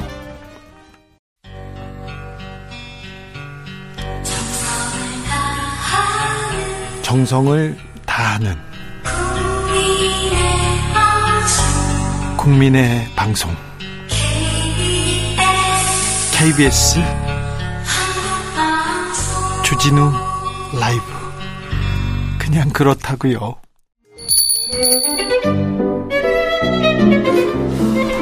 어서 오십시오. 고품격 정치 토크의 세계로 오신 여러분 환영합니다. 구성급 정치 맛집 메인 셰프 소개해드립니다. 네, 깨어있는 정치 지성 이제 걷기 시작했습니다. 영원한 현역 전 실장 전 장관 박지원 전 국정원장 모셨습니다. 어서 오세요. 네, 안녕하세요. 네. 원장님. 예. 압수수색 당한 수첩은 돌아왔습니까? 아직 안 왔어요. 왜 안 옵니까? 그 수첩에서 사통에서 알아보니까 네. 뭐 어제 네. 더 검토를 하고 있다. 네. 더 검토해요? 다음 주쯤 할 것 같다. 돌려 돌려주겠다. 아니 얘기. 검토를 얼마나 하는 거예요? 모르겠어요. 네, 그렇습니까? 어, 민주당으로 복당하십니까? 하겠다고 네. 의사 표명을 했습니다. 아, 예, 예. 그리고 하라고 그러더라고요. 아, 민 주당 사람이시죠. 뭐. 그렇죠. 네. 김대중 대통령이 창당하고 네. 그 혼이 있고 저도 잠시 외유를 했어. 잠시 외유를 했어요. 굉장히 내 인생이나 정치에 후회스러운 일을 실수를 했고. 아, 실수였습니까? 아, 그렇죠. 제가 안철수 신당으로 간 것은 네. 뭐라고 네. 하더라도 죄송한 일이고. 네. 그래서 국민과 민주당 당원들에게 또 의원들에게도 실수였다. 네. 사과한다. 사과해야죠. 아. 저는 윤석열 대통령하고 달라요. 알겠어요. 잘못한 것은 금방 사과합니다. 알겠습니다. 그래야 아니, 정의가 돼요. 네. 정치적으로 선택인데. 아, 그렇죠. 실수였다? 네. 아, 예, 알겠습니다. 그러시군요. 네. 자, 어, 목포에는 가을 축제가 있습니다. 어, 목포 한구축제 있네요. 예. 10월 14일에서 16일. 있었어요. 그래요? 예. 한구축제 좋습니까? 좋죠. 네. 한번 가보세요. 그러면은 최장 제일 긴 해상 케이블카. 예. 18,000원, 22,000원. 네.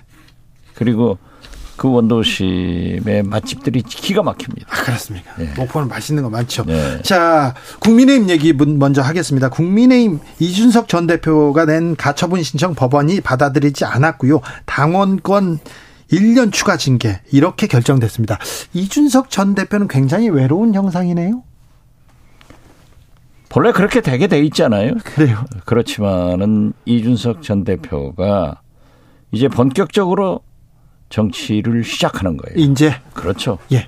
보따리 장사부터 시작해서 네. 전국을 다니면서 네. 또 방송 출연도 하면서 네. 이렇게 하면서 저는 창당의 길로 간다. 아니요. 자, 당원들 모아서 당대표 경선에 나가거나 누구를 밀어주지 않을까요? 창당으로 갑니까? 그럴 수밖에 없습니까? 아, 지금 당장에 창당은 하지 않아요. 안 하죠. 않죠. 그래서 저는 2024년 네. 4월 총선을 앞두고, 앞두고 반드시 창당을 한다. 그러면 이준석은 그 출마도 못하고 당에서 이렇게 나갈 수밖에 없는 운명인가요? 아, 그렇죠. 그렇습니까? 그건 안 되잖아요. 그래서 저는 이 보수 신당의 출현, 네. 즉 국민의힘의 분당은 네. 세 가지 요인으로 해서 반드시 이루어질 거다. 네. 그 첫째 요인이 이준석 전 대표가 할 수밖에 없고. 예. 그 다음에 유승민 전 의원을 저는 잘 보고 있습니다. 예. 아, 지금 현재 당 대표 차기 당 대표로 뭐뭐 뭐, 첫 손가락 뭐그 계속 수위로 이렇게 높은 순위로 꼽히고 있어요. 그렇죠. 그리고 차기 대통령 후보로도 네 계속 올라가고 있고요. 계속 1등을 하고 있어요. 네. 그러면서도 유승민 대표는 내부 총질 쓴소리를 한단 말이에요. 네. 자 이준석 전 대표가 징계를 당하니까 윤석열 대통령은 징계 안 하냐? 막말했는데. 예. 당연한 거 아니에요? 예. 이렇게 해서 자기 위치를 가져가는데 예. 국민적 지지가 높지 당내 지지는 맞아요. 없어요. 네. 음, 그렇기 때문에 이번 전당대회 반드시 출마할 거고 출마하는데 그러면 윤핵관들이 엄청난 네. 집중포화를 하겠죠. 거예요. 자, 집중포화를 하는데 자, 유승민은 출마하는데 벌써 시작했잖아요. 예, 지금 시작했어요. 네, 김기현 의원이나 안철수. 안철수 의원이나 권성동 네. 뭐 다 시작한 거죠. 자, 그러면 유승민은 나가는데 윤핵관의 견제로 어렵습니까? 저는 어렵다고 봐요. 자, 그러면요. 집중 포화를 받고. 자, 세 가지 어, 국민의힘에서 분당이 된다. 세 가지 요인 중에 두 번째는 뭡니까, 그럼? 그러니까 두 번째가 예. 첫 번째 요인이 이준석, 이준석 전 대표. 네. 그리고 두 번째가 유승민 전 의원. 네. 그런데 이 두 분은 합쳐질 수가 있어요. 합쳐진다. 본래 합쳐져. 예, 예. 지금도 한, 한 네. 개통이에요. 예. 그리고 세 번째는 한동훈 법무부 장관. 자, 한동훈 나옵니다. 예. 한동훈요. 윤석열 대통령이 황태자다. 예. 라고 하면서 자리 잡아가잖아요. 예. 또 법사위에서도 국회에서도 네. 계속 키워주네요. 키워줘요. 네. 어, 절대 지지 않고 덤비잖아요. 네. 그러면은 그 황태자 자리를 굳히면서 네. 대권을 바라볼 때 오세훈 서울시장, 예. 홍준표 대구시장, 네. 원희룡 장관, 네. 안철수 의원, 예. 나경원 전 의원, 네. 이런 분들이 그대로 있겠어요? 아니죠. 견제하죠. 네. 그러니까 거기도 요인이 된다. 요인요? 그렇죠. 한동훈 장관이 탈당하거나 그러진 않겠죠. 아, 탈당은 그, 지금 아직 당은 아닙니다. 네. 예를 들면은요, 민주당은 지금 이재명 당대표가 사법 리스크 운운하면서 공격을 받으니까 민주당은 외부 공격 탄압을 받으면은 뭉쳐서 싸우는 DNA가 있는데 네. 국민의힘은 과거부터 대통령한테 줄을 잘 서는 DNA가 있어요. 아, 예. 그렇기 때문에 지금 현재 윤석열 대통령이 아무리 오늘 갤럽에서 29% 했지만은 그건 대통령이란 말이에요. 네. 그리고 임기가 지금 뭐 창창하게 남았으니까 당분간의 국민의힘은 네. 윤석열 대통령한테 줄 서는 DNA가 충분하게 발휘될 것이다. 자, 그러니까 그, 장악은 대통령이 하는 거예요. 아, 아 어차피 당 대표는 대통령이 시키는 거는군요. 아, 그렇죠. 자, 지금 현재로 봐서. 그러면 한동훈 법무부 장관의 당대표 차출설, 차출설이 지금 나오고 있는데 가능성이 있는 겁니까? 저는 거기까지는 가지 않을 걸로 봐요. 그러면 다음번에는 윤핵관이 누군가가 하겠네요? 권성동 전 원내대표를 주시할 필요가 있을 거예요. 권성동을 주시하라? 그렇죠. 예, 그러면은, 예, 지금 현재 권성동 전 원내대표가 완전히 윤석열 대통령의 전위부대 노릇을 하고 있잖아요. 예, 예.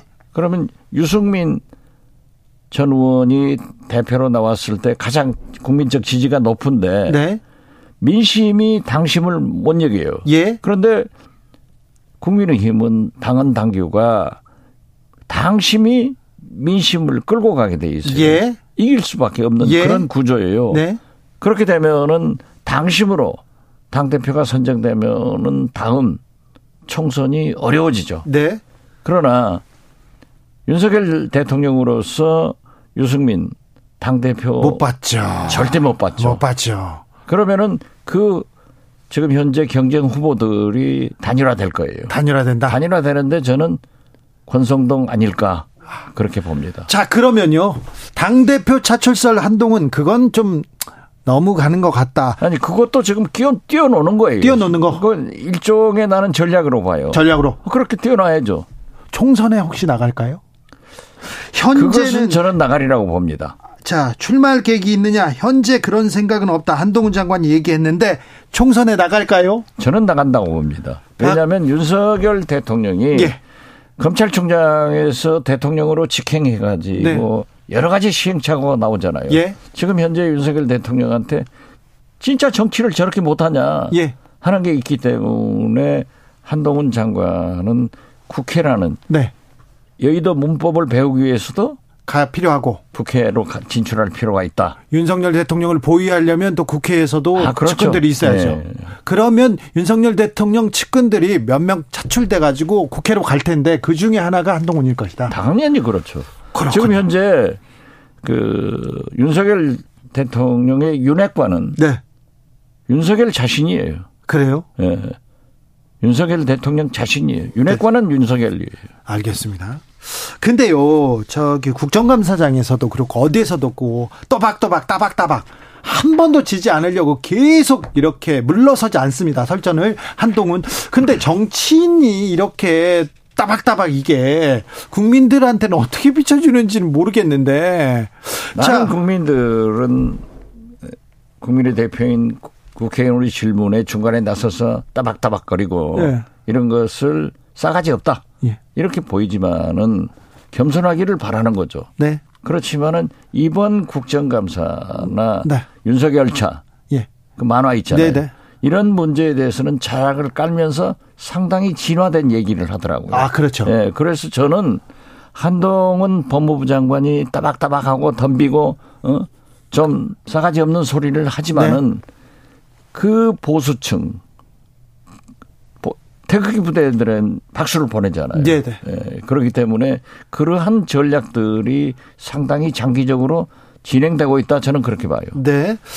아, 자 원장님께서 싸가지 없다 얘기했는데 예의 없다로 고치겠습니다. 비속어 하신 거 사과하세요. 싸가지가 비서인가요? 아, 그러니까 그래도 우리는 좀 사과합니다. 네, 사과하세요. 사과하세요. 사과드리겠습니다. 네, 예의 없다로 이렇게 바꾸겠습니다. 장현수 님께서 29%말 나오셨어요. 개요에 불러야 돼요. 얘기합니다. 원장님. 원장님이 인용하신 전화, 저, 여론조사는요. 한국갤럽이 지난 4일에서 6일까지 조사했습니다. 직무수행 잘하고 있다가 29% 이렇게 나왔는데요. 중앙선거 여론조사 심의위원회 홈페이지 참조하시면 됩니다. 제가 그것을 좀 말씀하려고 일부러 29%를 얘기했는데. 더 얘기하려고요? 제가 24% 나왔을 때 제가 뭐라고 그랬어요? 네.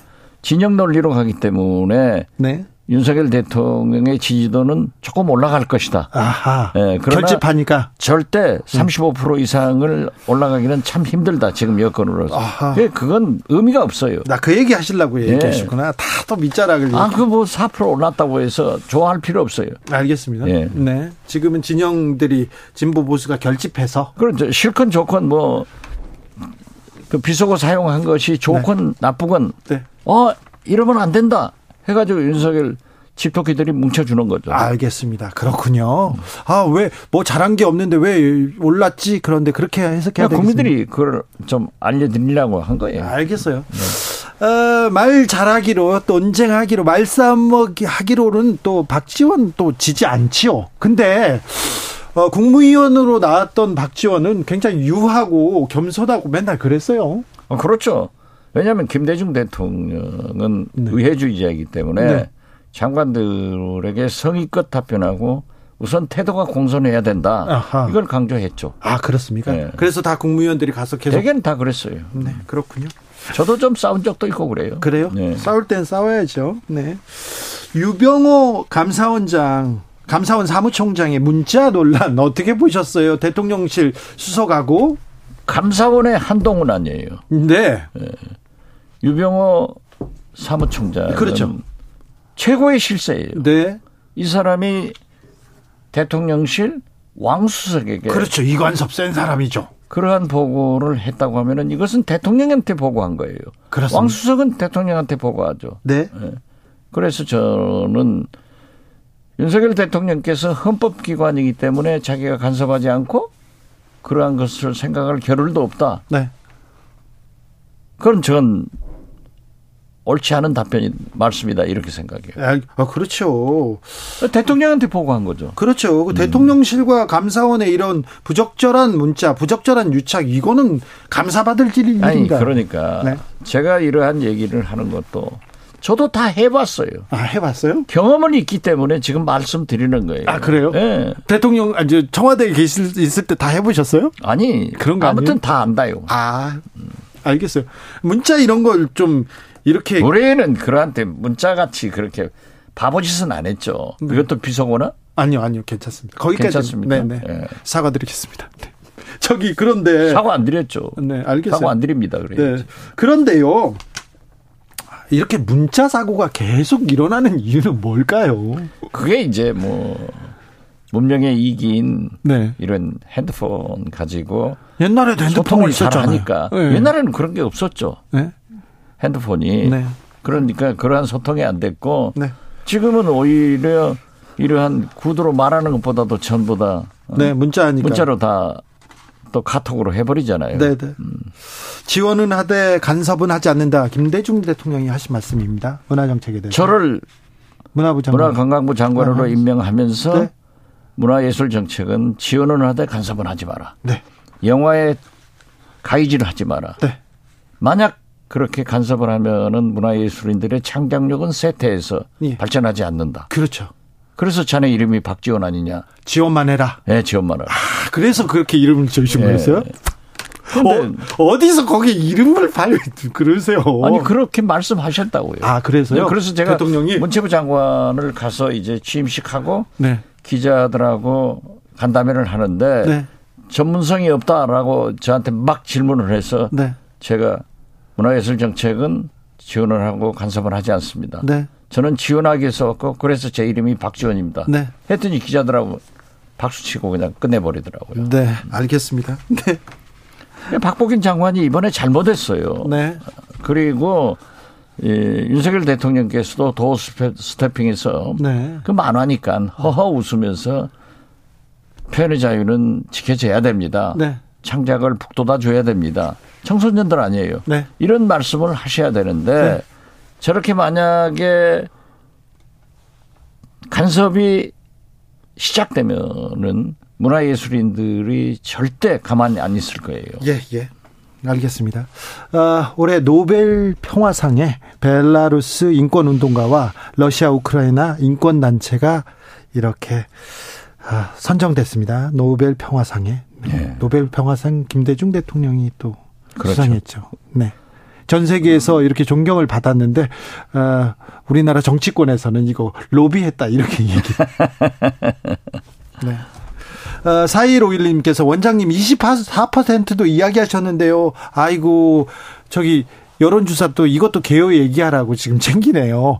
아, 직무 수행 능력 평가 잘하고 있다. 대통령 잘하고 있다. 24%는 한국갤럽이 9월 27일에서 29일까지 진행한 조사였습니다. 중앙선거 여론조사 심의위원회 홈페이지 참조하시면 됩니다.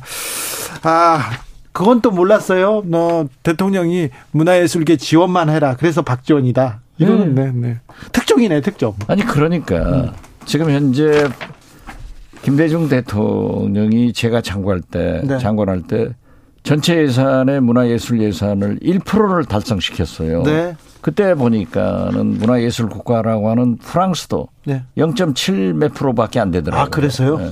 그런데 그 후 깨졌는데 저는 박복인 장관이 훌륭한 언론인 출신으로 그러한 일을 하는 것보다는 계속 25년간 지속되어 온 문화예술 정책의 을 지원만 고 간섭하지 않는다는 것과 함께 예. 만약 1% 문화예술 예산을 확보한다고 하면은 저는 윤석열 대통령도 문화예술 대통령을 했다. 네. 이렇게 네. 평가를 역사는 할 거예요. 알겠습니다. 윤석열차 이런 건 건드리지 말아야죠. 고등학생. 안 해야죠. 고등학생하고 어. 싸우고 있어요. 아, 그리고 문체부에서 그런 일 하면 안 돼요. 네. 문체부는 끼를 살리는 거예요.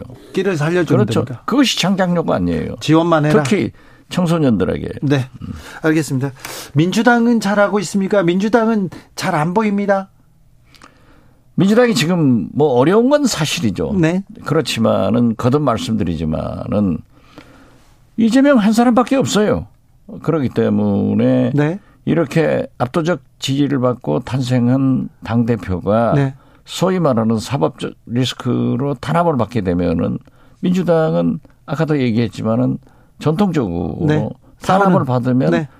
뭉쳐서 싸우는 DNA가 있다니까요. 예. 그러니까 지금 현재 민주당은 싸울 수밖에 없는 거예요. 네. 그러니까 이걸 정치로 풀어줄 수 있는 분은 협치를 위해서 윤석열 대통령이 이재명 대표가 먼저 얘기했잖아요. 민생, 민생, 민생을 위해서 여야 영수회담을 하고 민생 문제를 논의하자 했으면 그걸 받아들였어야 되는데 네. 이렇게 걷어차버리니까 뭐 진전이 없죠. 또 국민들은 정치권에 대해서 싸우니까 네. 너도 싫고 음?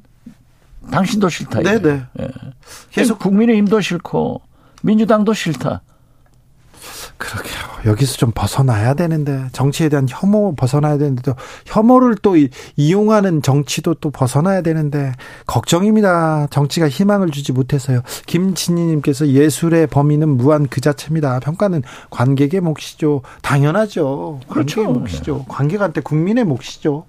아, 국민 민생 이건 뒷전인지 모르겠어요. 지금 선거가 멀어서 그런가요? 지금은 어? 모든 것을 대통령이 풀어야 돼요. 네. 그래서 어?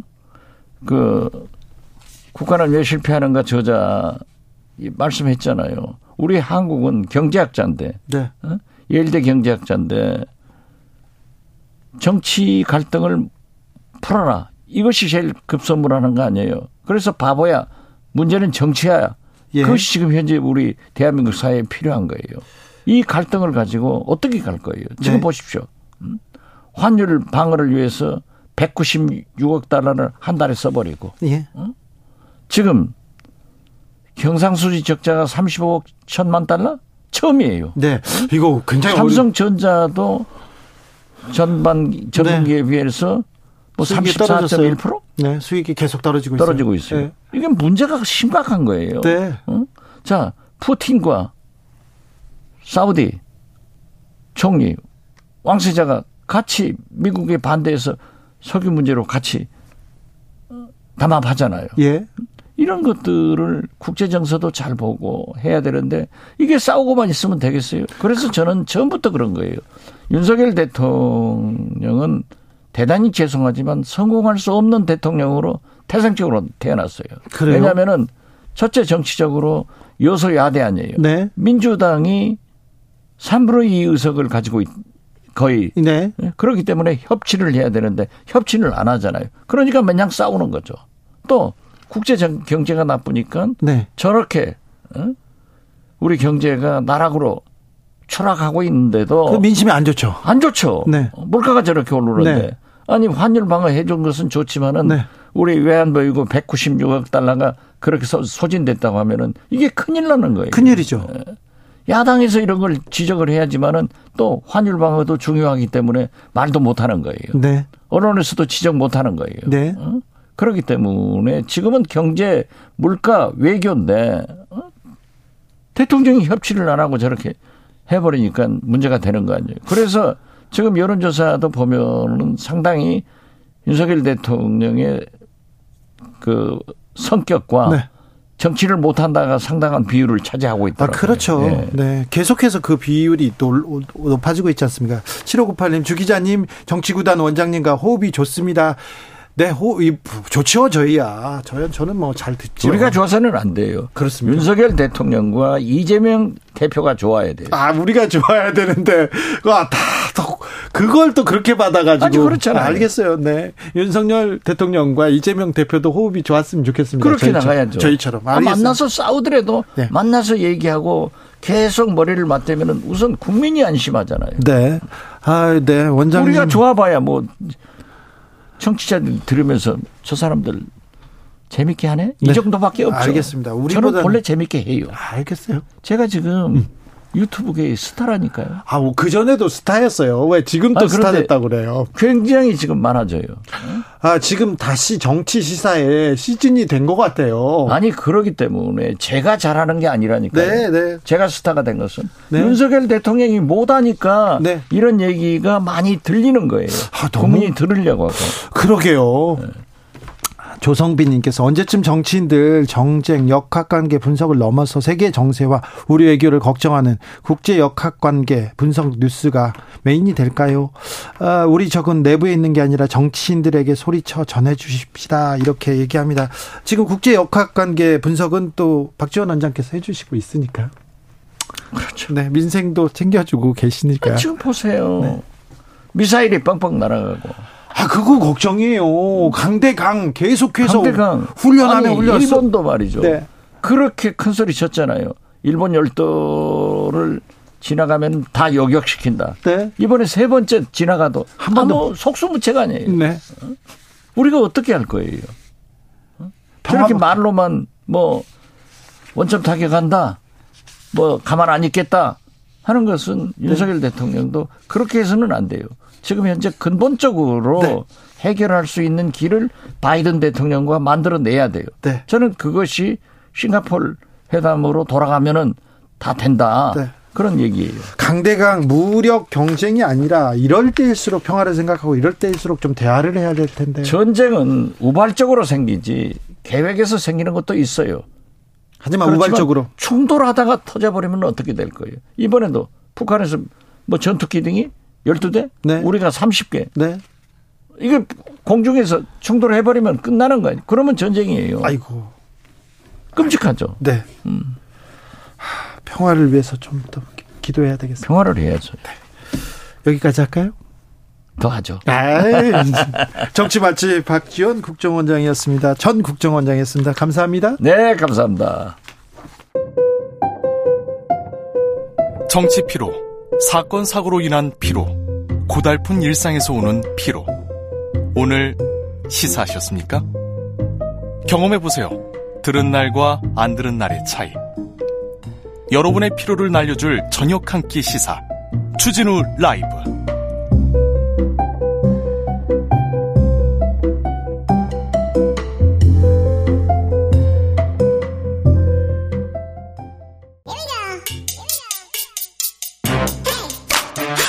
뉴스를 향한 진지한 고민 기자들의 수다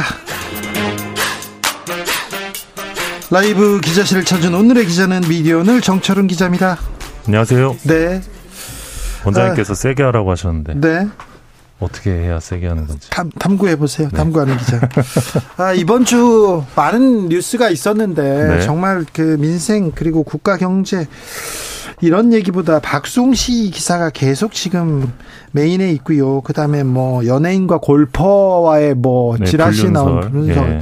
이런 거 그, 그다음에 그 전에는 어, 뭐, 제니 씨 사진이 뭐. 유출돼서. 유출된 예. 그런 얘기도 있었는데, 이게 유출됐는데 해킹됐을 가능성이 높은데 계속해서 열애설 누구 네. 열애설이 맞네 아니네 불륜설 이걸로 언론들이 지면을 할애하고 있는 걸 보면 좀 답답합니다. 예, 뭐 하루 이틀 일은 아니지만 네. 워낙 이런 게 장사가 되다 보니까 이게 뭐 법적 조치하겠다 이런 기사들도 많이 나오고 있고요. 뭐 예. 부친 박수홍 씨 부친 폭행 사건 같은 경우는 뭐 거의 탑 기사 느낌으로 기사가 쏟아지고 있는데. 예.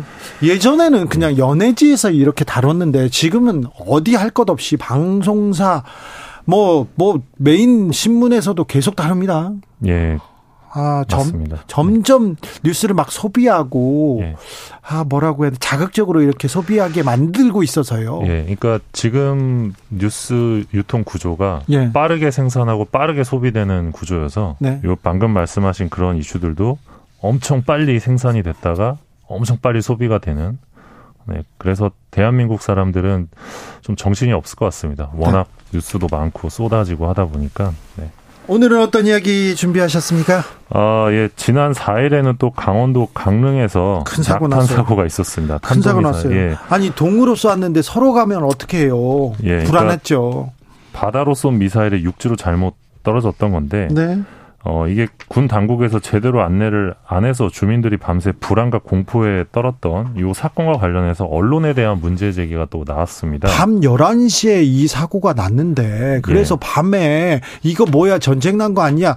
주민들이 다 불안에 떠는데 7시 예. 넘어서 이렇게 맞습니다. 예. 뉴스가 나옵니다. 그러니까 이날 밤에 SNS를 보면 왜 관련 뉴스가 없냐 그런 이야기들이 많이 나왔었거든요. 네. 그런데 알고 보니까 이게 엠바고 때문이었다. 네. 사실이 드러났습니다. 그렇죠. 보도 유예라고 하는데요. 네. 어, 기자들 사이에서는 익숙한데, 그러니까 정부 부처 출입을 하는 기자들의 경우는 좀 되게 일상입니다. 네. 엠바고가. 그렇죠. 그러니까 보도 자료 같은 거를 낼 때 엠바고를 겁니다. 몇 시 이후에 보도해 달라. 네. 그래서 아마 좀 눈이 밝으신 분들은 몇 시 이후가 되면 갑자기 똑같은 기사가 막 몇십 개씩 쏟아지는 거를 아마 보실 수 맞아요. 있을 텐데 예? 그게 이제 엠바고 때문입니다. 근데 요 경우도 엠바고 때문에 이 밤에 있었던 이 폭발 사고가 다음 날 아침 7시에야 보도가 된 겁니다. 그러니까 그 전날에 이제 군 당국이 국방부 기자단에게 전했던 내용은 이 북한의 중거리 탄도 미사일 도발에 대응해서 한미 연합 지대 미사일 지대지 미사일 사격을 실시했다. 요 내용을 사전에 이제 보도 자료를 배포한 거죠. 네. 어 이게 다음 날 오전 7시 엠바고가 걸렸던 사안인데 문제는 이 대응 사격 엠바고를 낙탄 사고에게도 요구를 했던 것이죠. 그러다 예. 보니까 어 폭발이 났는데도 보도를 못한 겁니다. 네. 어 요거 관련해서 좀 재밌었던 거는 이 권성동 국민의힘 의원이 지역구가 또 네. 강릉이신데 네. 이 재난 문자 하나 없이 무작정 엠바고를 취한 것은 무책임한 처사다 이러면서 강하게 맞는 말이에요. 네, 맞는 말입니다. 네. 강하게 비판을 하셨고요. 네. 또 YTN의 경우는 낙탄 폭발음이 담긴 제보 영상을 공개를 했는데 네. 그러면서 영상을 공개하면서 이게 합참에서 네. 아침 7시까지 보도를 늦춰달라고 요청을 했다. 요 사실을 보도하기도 했습니다. 아, 그렇습니까? 그러니까 참 황당한 상황인데. 네.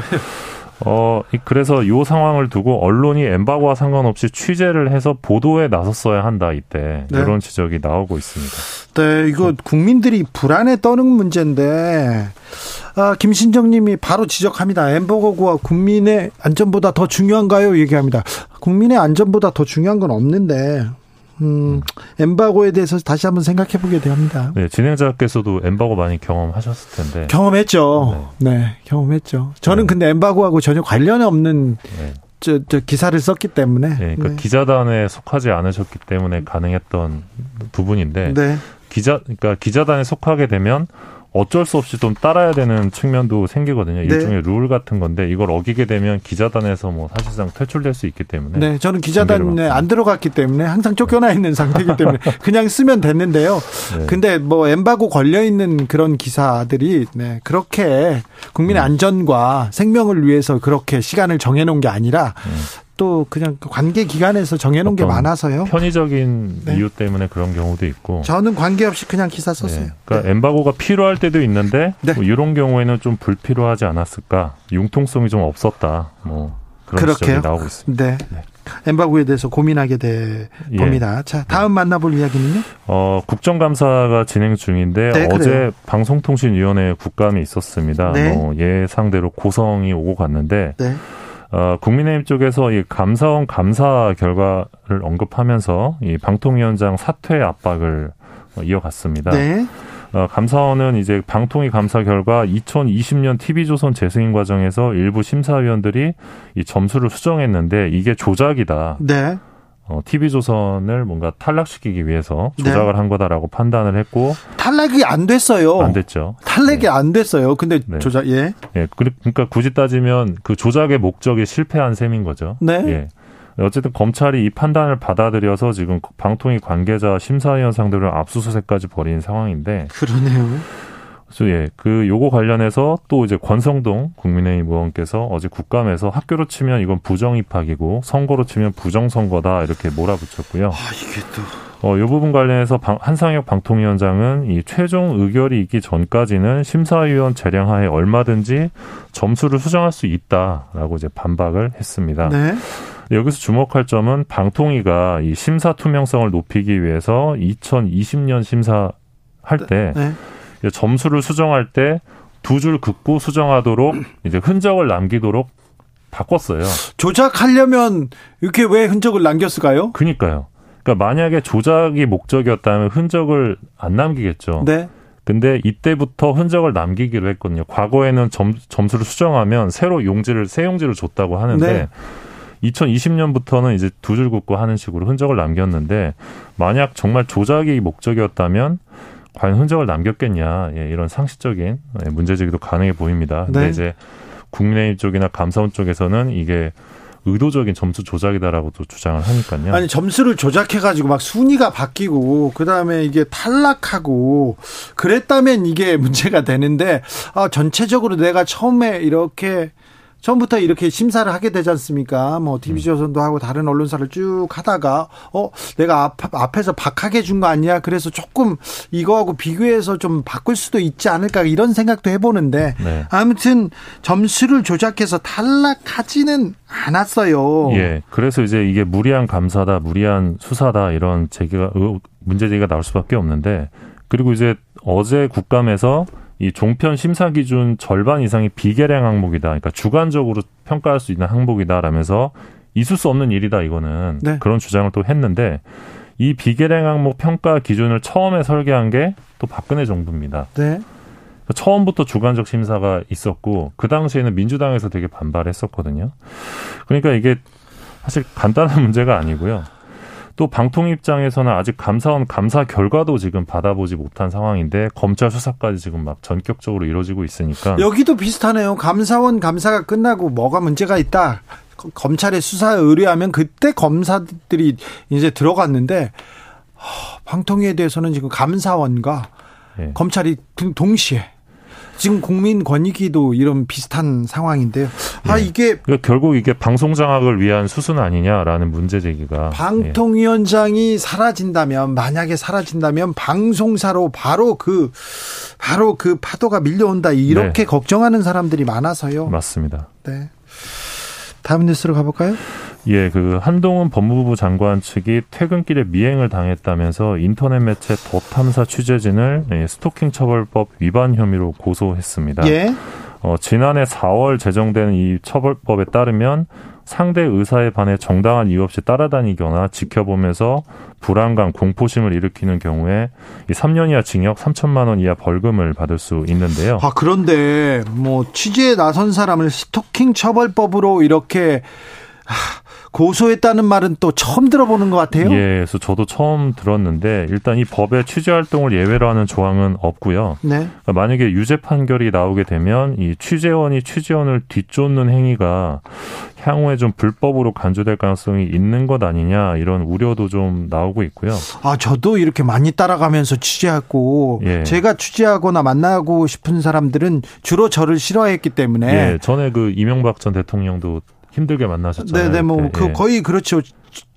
어, 많이 당했어요. 저는 예. 옛날에 그 칼기 사건의 주인공 김현희 씨를 이렇게 경주에서 제가 쫓아갔는데 제가 쫓, 쫓아가다가 카체이싱을 한 거예요. 어. 차 가니까 또 뭐 막 역주행도 하고 막 계속 쫓아가니까 어. 돌고 돌다가 국정원에서 관리하고 있다가 어.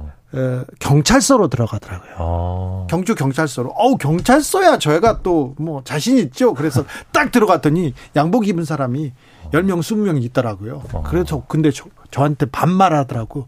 욕설을 하면서 뭐야 막 그러더라고요. 아. 너는 뭐냐 제가 그랬죠. 나이 많이 먹었는데. 그래가지고 그 사람들이 수십 명한테 이렇게 뭐 붙잡혀가지고 끌려 나온 적이 있었습니다. 근데 무사, 그러면 내가 괜찮죠, 뭐, 아, 예. 네, 좀 옷이 찢었지만 아. 그런데 아, 그러면은 기자들이 이게 쫓아가는 거 이게 안 됩니까? 그러면 그때 만약에 스토킹 처벌법이 있었다면 이제 그걸로 고소를 당하셨을 수도 그렇다고 이렇게 국가기관이 기자를 고소하고 그러진 않았던 예, 그래서 좀 이 이번 그 법무부 장관 측의 행동이 조금 무리다, 언론 자유를 침해하는 행위다 이런 지적도 있는데요. 네. 근데 반면에 네. 장관이면 그러면 공, 고위 공직자면 퇴근 후에도 다 따라다녀도 되는 거냐. 그렇죠. 그런 반론도 좀 가능한 상황입니다. 그렇죠. 그 부분도 좀 그러니까 예를 좀 들면 뭐 조국 전 장관 때도 네. 굉장히 좀 무리한 취재 행동들이 네, 네 많았었는데 네, 있었죠. 네.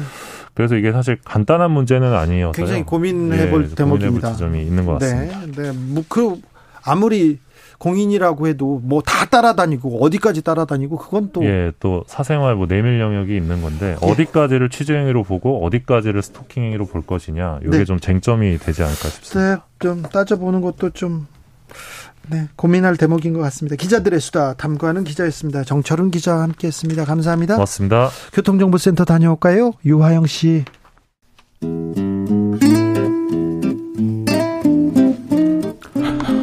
현실의 불이 꺼지고 영화의 막이 오릅니다. 영화보다 더 영화 같은 현실 시작합니다. 라이너의 시사회. 영화 전문 유튜버 라이너 어서 오세요. 네, 안녕하세요. 오늘은 어떤 얘기 해 볼까요? 네, 오늘은 영화보다는 좀 다른 이야기를 해보려고 합니다. 네. 아, 가을 10월이 다가왔고요. 우리나라 최대 영화제. 네.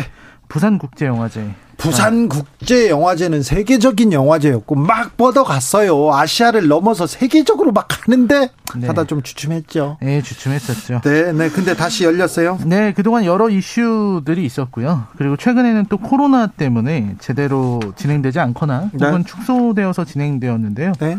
그것과 달리 이번에는 평시와 다르지 않은 규모로 사람들도 제대로, 많다면서요? 네, 제대로 치르는 영화제입니다. 다녀오셨어요? 아직 안 갔습니다. 다녀오고 가면 뭐 파티도 많고 막 그렇다는데. 예, 그렇죠. 안 가셨어요? 거기를 가면은 계속 이제 네. 어, 불려다니면서 네. 술을 많이 마시게 됩니다. 아, 그렇습니까? 네. 그렇게 되는데요. 아무튼 지금부터 쭉 이어지는 영화제이기 때문에 네. 어, 이번 부국제에 관심이 많이 집중돼 있는데요. 반가운 손님이 있습니다. 바로 90년대 홍콩 영화의 아이콘이죠. 양조위입니다. 아. 양조위 양조위 보면서 컸지 오빠 하는 사람들 많습니다. 네, 그렇죠. 이 부국제에서 가장 뜨거운 뉴스도 역시 양조위의 내한이기 때문에 네. 마치 예전 홍콩 영화 시대를 다시 보는 것 같은 아련한 추억. 네, 그런 게 있어서 좀 울컥한 느낌도 드는데요. 예. 오늘은 양조위 특집으로 한번 꾸며봤습니다. 양조위의 인생이 영화 같아요. 아, 인생 영화죠. 네. 아, 양조위는 어렸을 때 아버지가 도박 중독자였다고 합니다. 예. 그래서 어렸을 때 가족을 버리고 떠났대요. 네. 그래서 이제 홀어머니 그리고 할머니 이렇게 밑에서 자랐는데 효자예요. 그렇습니다. 그래서 고등학교를 학교를 일찍 졸업하고 그 15살 때부터 일을 시작했다고 합니다. 그래서 신문 팔이를 한다든지 뭐 어떤 삼촌이 일하는 그런 가게에서 네. 뭐 이런 이 물건을 파는 네. 이런 일들을 하면서 아주 열심히 살았다고 합니다. 그때 이제 어느 정도로 예, 열심히 살았냐면요. 저희가 버는 돈의 절반을 어머니에게 다 드릴 정도로 효자입니다. 예, 인성도 좋은 그런 네. 인물이고 네. 사고 한 번 안 치고 아주 품행 단정한 사람이었다고 합니다. 네. 왜 사고 한 번 안 치는데 저를 쳐다보세요? 그때 그때 이제 또 영어를 쓰는 학교를 다녀서 네. 영어를 공용어로 쓰는 그래서 영어를 아주 잘 구사하는 배우가 될 수 있었습니다. 예. 그러다가 이제 배우 데뷔가 아주 우연하게 됐는데요. 친구 따라서. 네, 친구 따라서 이런 분들이 되게 많죠. 네. 친구 따라왔는데 미인대에도 마찬가지예요. 저는 관심이 없었고요. 저는 연기도 관심 없는데 친구가 가자고 그래가지고 따라갔는데 친구는 떨어지고 저만 됐어요. 양조위가 그랬죠. 아 그렇습니다. 네. TVB에서 어, 말씀하신 그대로 오디션 보는데 좀 도와달라 그래서 네. 도와주고서 시험을 봤는데 그 친구는 떨어지고 네. 양조위가 됐습니다. 그 친구가 또 중요한 사람입니다. 그렇습니다. 그 친구 이름이 바로 주성치라는 사람입니다.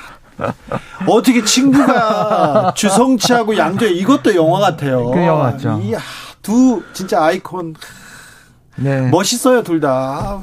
그렇습니다. 네. 그, 그리고 또 주윤발 얘기도 많이 나오는데 주윤발이 선배죠. 똑같이 예, 네. 선배인데 대스타가 됐는데 마찬가지로 주윤발도 너무 가난했던. 네. 양조위도 어렸을 때 너무 너무 가난했고요. 네.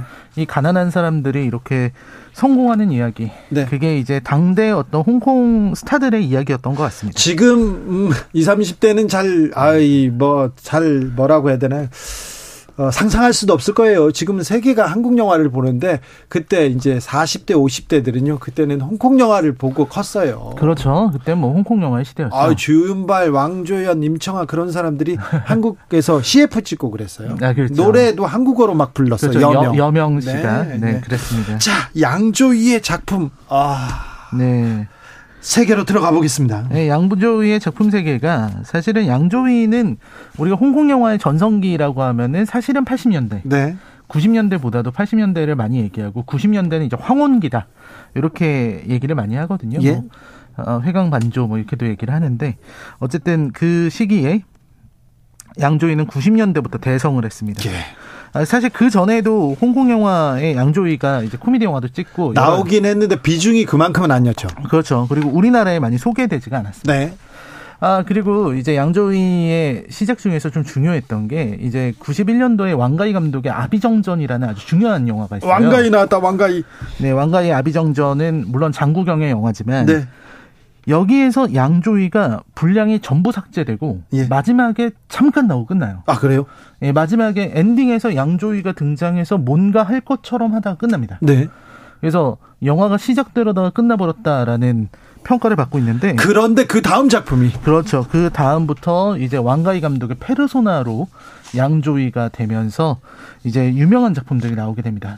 이제 그 작품들 중 하나가 아비정전 다음에 해피투게더. 해피투게더죠. 아, 황성희님 왕조이 하트 100개 이렇게 나옵니다. 아, 병길상님께서 주 기자님 누구 닮았나 했는데 주성치하고 닮았어요. 아이고 감사합니다. 주성치하고 닮았으면 제가 괜찮게요. 아. 주성치는 천재 같아요. 아 주성치 대단한 사람이죠. 네. 천재 같아요. 네. 주성치 얘기 나중에 하겠습니다. 다시 양조위로 가겠습니다. 아, 네. 죄송합니다.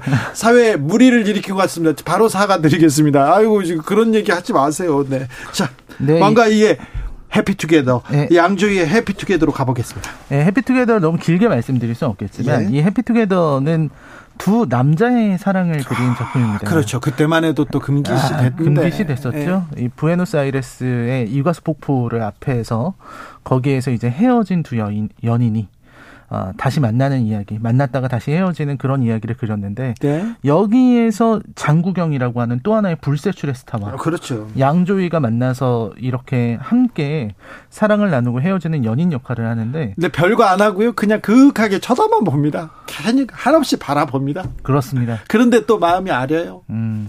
그리고 또 여기서 이제 보영이라는 캐릭터는 마치 네. 장구경의 인생 혹은 홍콩이라고 하는 나라의 운명을 그 그대로 보여주는 그런 인물처럼 보였어요. 그렇죠. 사회성이 오히려 보인다 그런 얘기도 많이 나왔었죠. 네. 그리고 또 양조위는 어 보영과 같은 보영이 이제 홍콩의 과거라면 네. 양조위라는 사람은 사람이 역, 맡은 아휘라는 역할은 마치 홍콩이 결국은 선택해야 될 어쩔 수 없이 선택해야 될 미래처럼 네. 보이기도 했습니다. 그 그래서 그 둘의 관계를 단순한 사랑의 관계로 보는 게 아니라 네. 사회적으로 해석하는 시선이 많았습니다. 그래서 두 사람이 이제 사랑을 하고 헤어진다 이런 내용을 담고 있는 정말로 아름다운 네. 이야기인데요. 남자 간의 사랑입니다. 네, 남자 간의 사랑인데 이 사랑을 보면은 사랑이라는 게 정확하게 연인 관계라는 게 권력 관계라는 걸 알 수 있습니다. 네. 보영이 맨날 찾아오거든요. 네. 찾아와서 다시 시작하자. 그러면 아휘는 어쩔 수 없이 보영을 받아줘요. 근데 보영은 어, 어떤 사람이냐면 자기 멋대로 삽니다. 네. 인생을 자기 멋대로 살고 밤에 그냥 나가재요. 어, 나가서 걷자. 추워 죽겠는데? 추운데 어딜 나가? 그, 그리고선 따라갔는데 가다가 다시 돌아가자. 날씨가 춥다. 이러고 돌아갑니다. 그리고는 감기 걸려요. 감기 걸려놓고서는 이제 둘 다 감기 걸렸는데 아픈 아위한테 나 배고파 밥 차려줘. 이렇게 얘기를 하는 그런 사람입니다. 자, 우리나라에 그런 사람들 많아요. 그렇죠. 이런 그런 부분에서 얘기가 많이 남성분들 그런 남성 많아요. 그래서 이 영화를 보다 보면 왕가이라는 감독이 얼마나 영화를 잘 만드는지도 알 수 있지만 네. 양조위라는 사람이 정말 영화를 어떻게 빛나게 만드는지 네. 이런 걸 알 수 있는 정말 아름다운 작품입니다. 조이 오케이 님께서 보고 싶다 장국영 떠오른다 화양연화 나옵니다. 자 해피투게더해서 일단 화양연화로 가야 되겠어요. 네, 중경삼님을 중경삼님, 아 중경삼님 아, 가야죠. 굉장히 중요한 네, 작품이죠. 네. 네. 중경상리에서 경찰 역할로 양조위가 네. 나오는데 그것이 굉장히 상징적인 작품이라서 네. 중경상님은 정말 제가 제일 좋아하는 왕가의 영화기도 합니다. 아 중경상 좋아요. 네, 그 유명한 대사 네. 아, 나의 내 사랑의 유통기한이 있다면 만년으로 하고 싶다라는 네. 그 유명한 대사가 나온 작품이기도 하고 그런 건 좀 적어서 써먹어도 됩니다. 괜찮습니다. 써먹어야 되겠다. 내 사랑의 유통기간이 만년 네. 한 10만 년으로 하세요. 괜찮아요. 네. 네.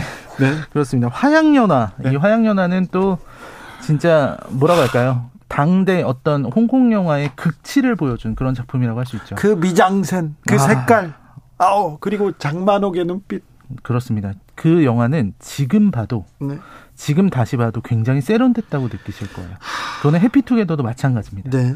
그 시절의 홍콩 영화는 그렇게 정말 대단했었고요. 우리나라에서도 무수히 많은 CF라든지 혹은 뭐 이런 뮤직비디오 이런 데서 많이 벤치마킹도 하고 패러디도 했던. 그때 헐리우드 미국에서도 다 홍콩 영화, 홍콩 영화 했어요. 네, 홍콩 맞습니다. 영화 감독들이 아, 미국에 가서 영화도 많이 찍었고요. 많이 만들었습니다. 네, 그리고 그때는 또 홍콩 영화를 보고 이렇게 살았는데 언제부턴가 홍콩 영화의 그 역동성이 떨어집니다. 이거 정부가 중국이 이렇게 손 내밀면서 이렇게 된 것 같아요. 그렇습니다. 우리가 저, 우리의 어떤 청춘 시절, 네. 어린 시절을 홍콩에 빚지고 있다 이렇게 생각하시는 분들도 많은데 많아요, 많아요. 자, 양조위, 양조위. 네, 근데 화양연화. 결국 홍콩 영화 화양연화에서도 정말 멋진 모습을 보여줬지만 네. 결국 홍콩 영화가 몰락하게 된 건 말씀하신 것처럼 홍콩이 중국으로 반환되면서 네. 이제 홍콩 영화에 대한 소식도 잘 안 들리게 되고 너무 수준 낮은 작품들이 쏟아져 나오게 됩니다. 네. 이때 이제 홍콩의 많은 배우들이 홍콩을 떠나 거나 망명을 하거나 아니면 중국으로 가게 됐는데 양조위는 그 후에도 홍콩 영화, 중국 영화에 계속 나왔는데 네. 한국에 잘 개봉이 되지 않았어요. 그래요. 이 시기에 좀 중요했던 작품이 일대종사라는 네. 왕, 마찬가지 왕가희 감독의 영화인데요. 여기서 무술가 연문 역할을 맡았습니다. 무간도 얘기를 안 하시네요. 아 무간도 아 무간도 역시 무간도는 아 빼놓을 수 없는 진짜 대단한 작품이죠. 네. 그런 작품들에 나왔었는데 이제 2010년도 들어서는 어, 양조위 영화들이 별로 좋은 작품들이 안 나오게 됩니다. 홍콩에서 좋은 작품이 나오지 않고 있어요. 네, 그러니까 이게 어쩔 수 없이 홍콩 중국에서 좋은 작품이 안 나오고 네. 양조위도 이제 나이를 먹으면서 이제 배역에 좀 한계가 생기고 네. 그러다 보니까 어쩔 수 없이 좋은 영화에 나올 수가 없는 거예요. 항상 뭐 색계라든지 말씀하신 네. 뭐 무간도라든지 이런 작품이 쏟아지는 게 아니기 때문에 네. 결국은 2018년 예, 2018년에는 유럽 공략이라는 작품이 나왔는데 이 작품이 정말 홍콩 영화의 몰락을 보여주는 그런 작품이었거든요. 유럽 공략하는 게 아니라 공략 하려다가 망했죠. 네, 그래서 이거는 뭐 유, 추락이다. 영화 네. 추락, 뭐 네. 홍콩 추락 이렇게 얘기를 많이 했었는데요. 여기서도 양조위 역시 아, 영화의 황제라고 불렸던 네. 양조위도 별 수 없었다. 이런 얘기를 듣게 됐습니다. 네. 하지만 그 양조위의 영화 인생은 거기서 끝난 건 아니고요. 당연히 2022년 2020년에 새로운 도전을 하게 됐습니다. 바로 마블 마블 영화에 나왔더라고 양조위가. 네, 마블 슈퍼히어로 영화. 네. 네, 샹치와 텐 링즈의 전설. 네. 여기서 또 악당 역할을 맡았습니다. 예, 좀, 예, 어. 좀, 오, 이렇게 하면서 봤어요. 오, 예. 그렇습니다. 히어로 영화에 나온다는 게, 이 뭐 시대의 흐름이 어쩔 수 없는 것 같아요. 예. 명배우들도 히어로 영화에 많이 나오니까요. 예. 아, 그 양조위는 여기서 이제 아버지 역할을 예. 맡아서 그 웬우 역할을 맡았는데요. 근데 문제는 여기서 엄청난 연기력을 보여줬다는 어, 그래요? 그러니까 이 작품을 보면은 양조위밖에 안 보일 정도로. 아, 뭐 상치는 안 보이고. 네, 샹치 오히려 샹치가 시무리우가 안 보이고 네. 정말 왼우만 보입니다. 네. 그 정도로 뛰어난 연기력을 보여줬고요. 아 연기는 뭐 최고죠. 또 아무튼 히어로물에서 초능력을 안 보여주고 연기를 보여주는 사람도 드물어요. 그렇습니다. 네. 여기서 혼자서만 연기를 한다는 평가를 받을 정도로 네. 대단한 지지를 받았고요. 근데 이게 우리나라나 아시아에서만 양조위를 대단하다고 하는 게 아니라 할리우드의 팬들이라든지 네. 감독들 그리고 케빈 파이기 같은 사람들도 어, 정말 양조위는 하늘에 있는 별 같았다. 이렇게 표현을 할 정도로 어, 멋진 연기를 보였습니다. 네. 그래서 지금 양조위는 오히려 미국에서 활동하면서 더 빛을 보고 있기 때문에 네. 팬들도 양조위가 좀 더 미국에서 활약을 해주기를 바라는 마음을 갖고 있는 것 같고요. 그리고 근데 한국 영화의 수준이 세계적으로 올라왔으니 양조위가 네. 한국 영화에 나오는 것도 좋겠다 그런 생각도 해봅니다. 아 그렇습니다. 사실 양조위 역시도 우리나라 영화가 수준이 워낙 높다 보니까 네. 양조위가 나오는 것도 기대해 볼 만 하겠습니다. 네, 그렇죠. 네.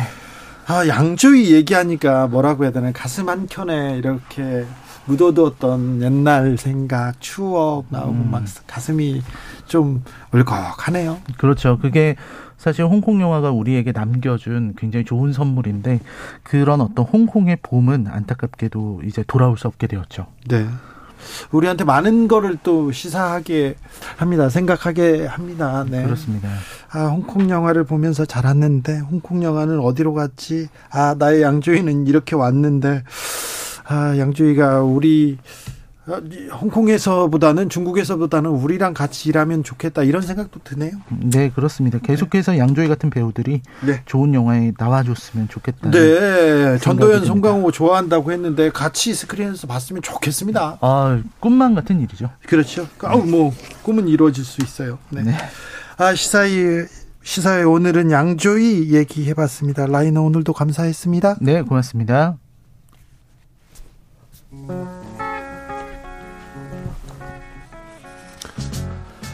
주진우 라이브 여기서 인사드리겠습니다. 지금 터틀스의 해피투게더 흐르고 있습니다. 이 노래만 들어도 양조이 생각나. 장국영상가나 그런 분들이 있겠는데 뭐올 아, 가을 어떻게 보내십니까? 이 가을에 주말에 음, 영화 여행 떠나는 것도 좋겠습니다. 네.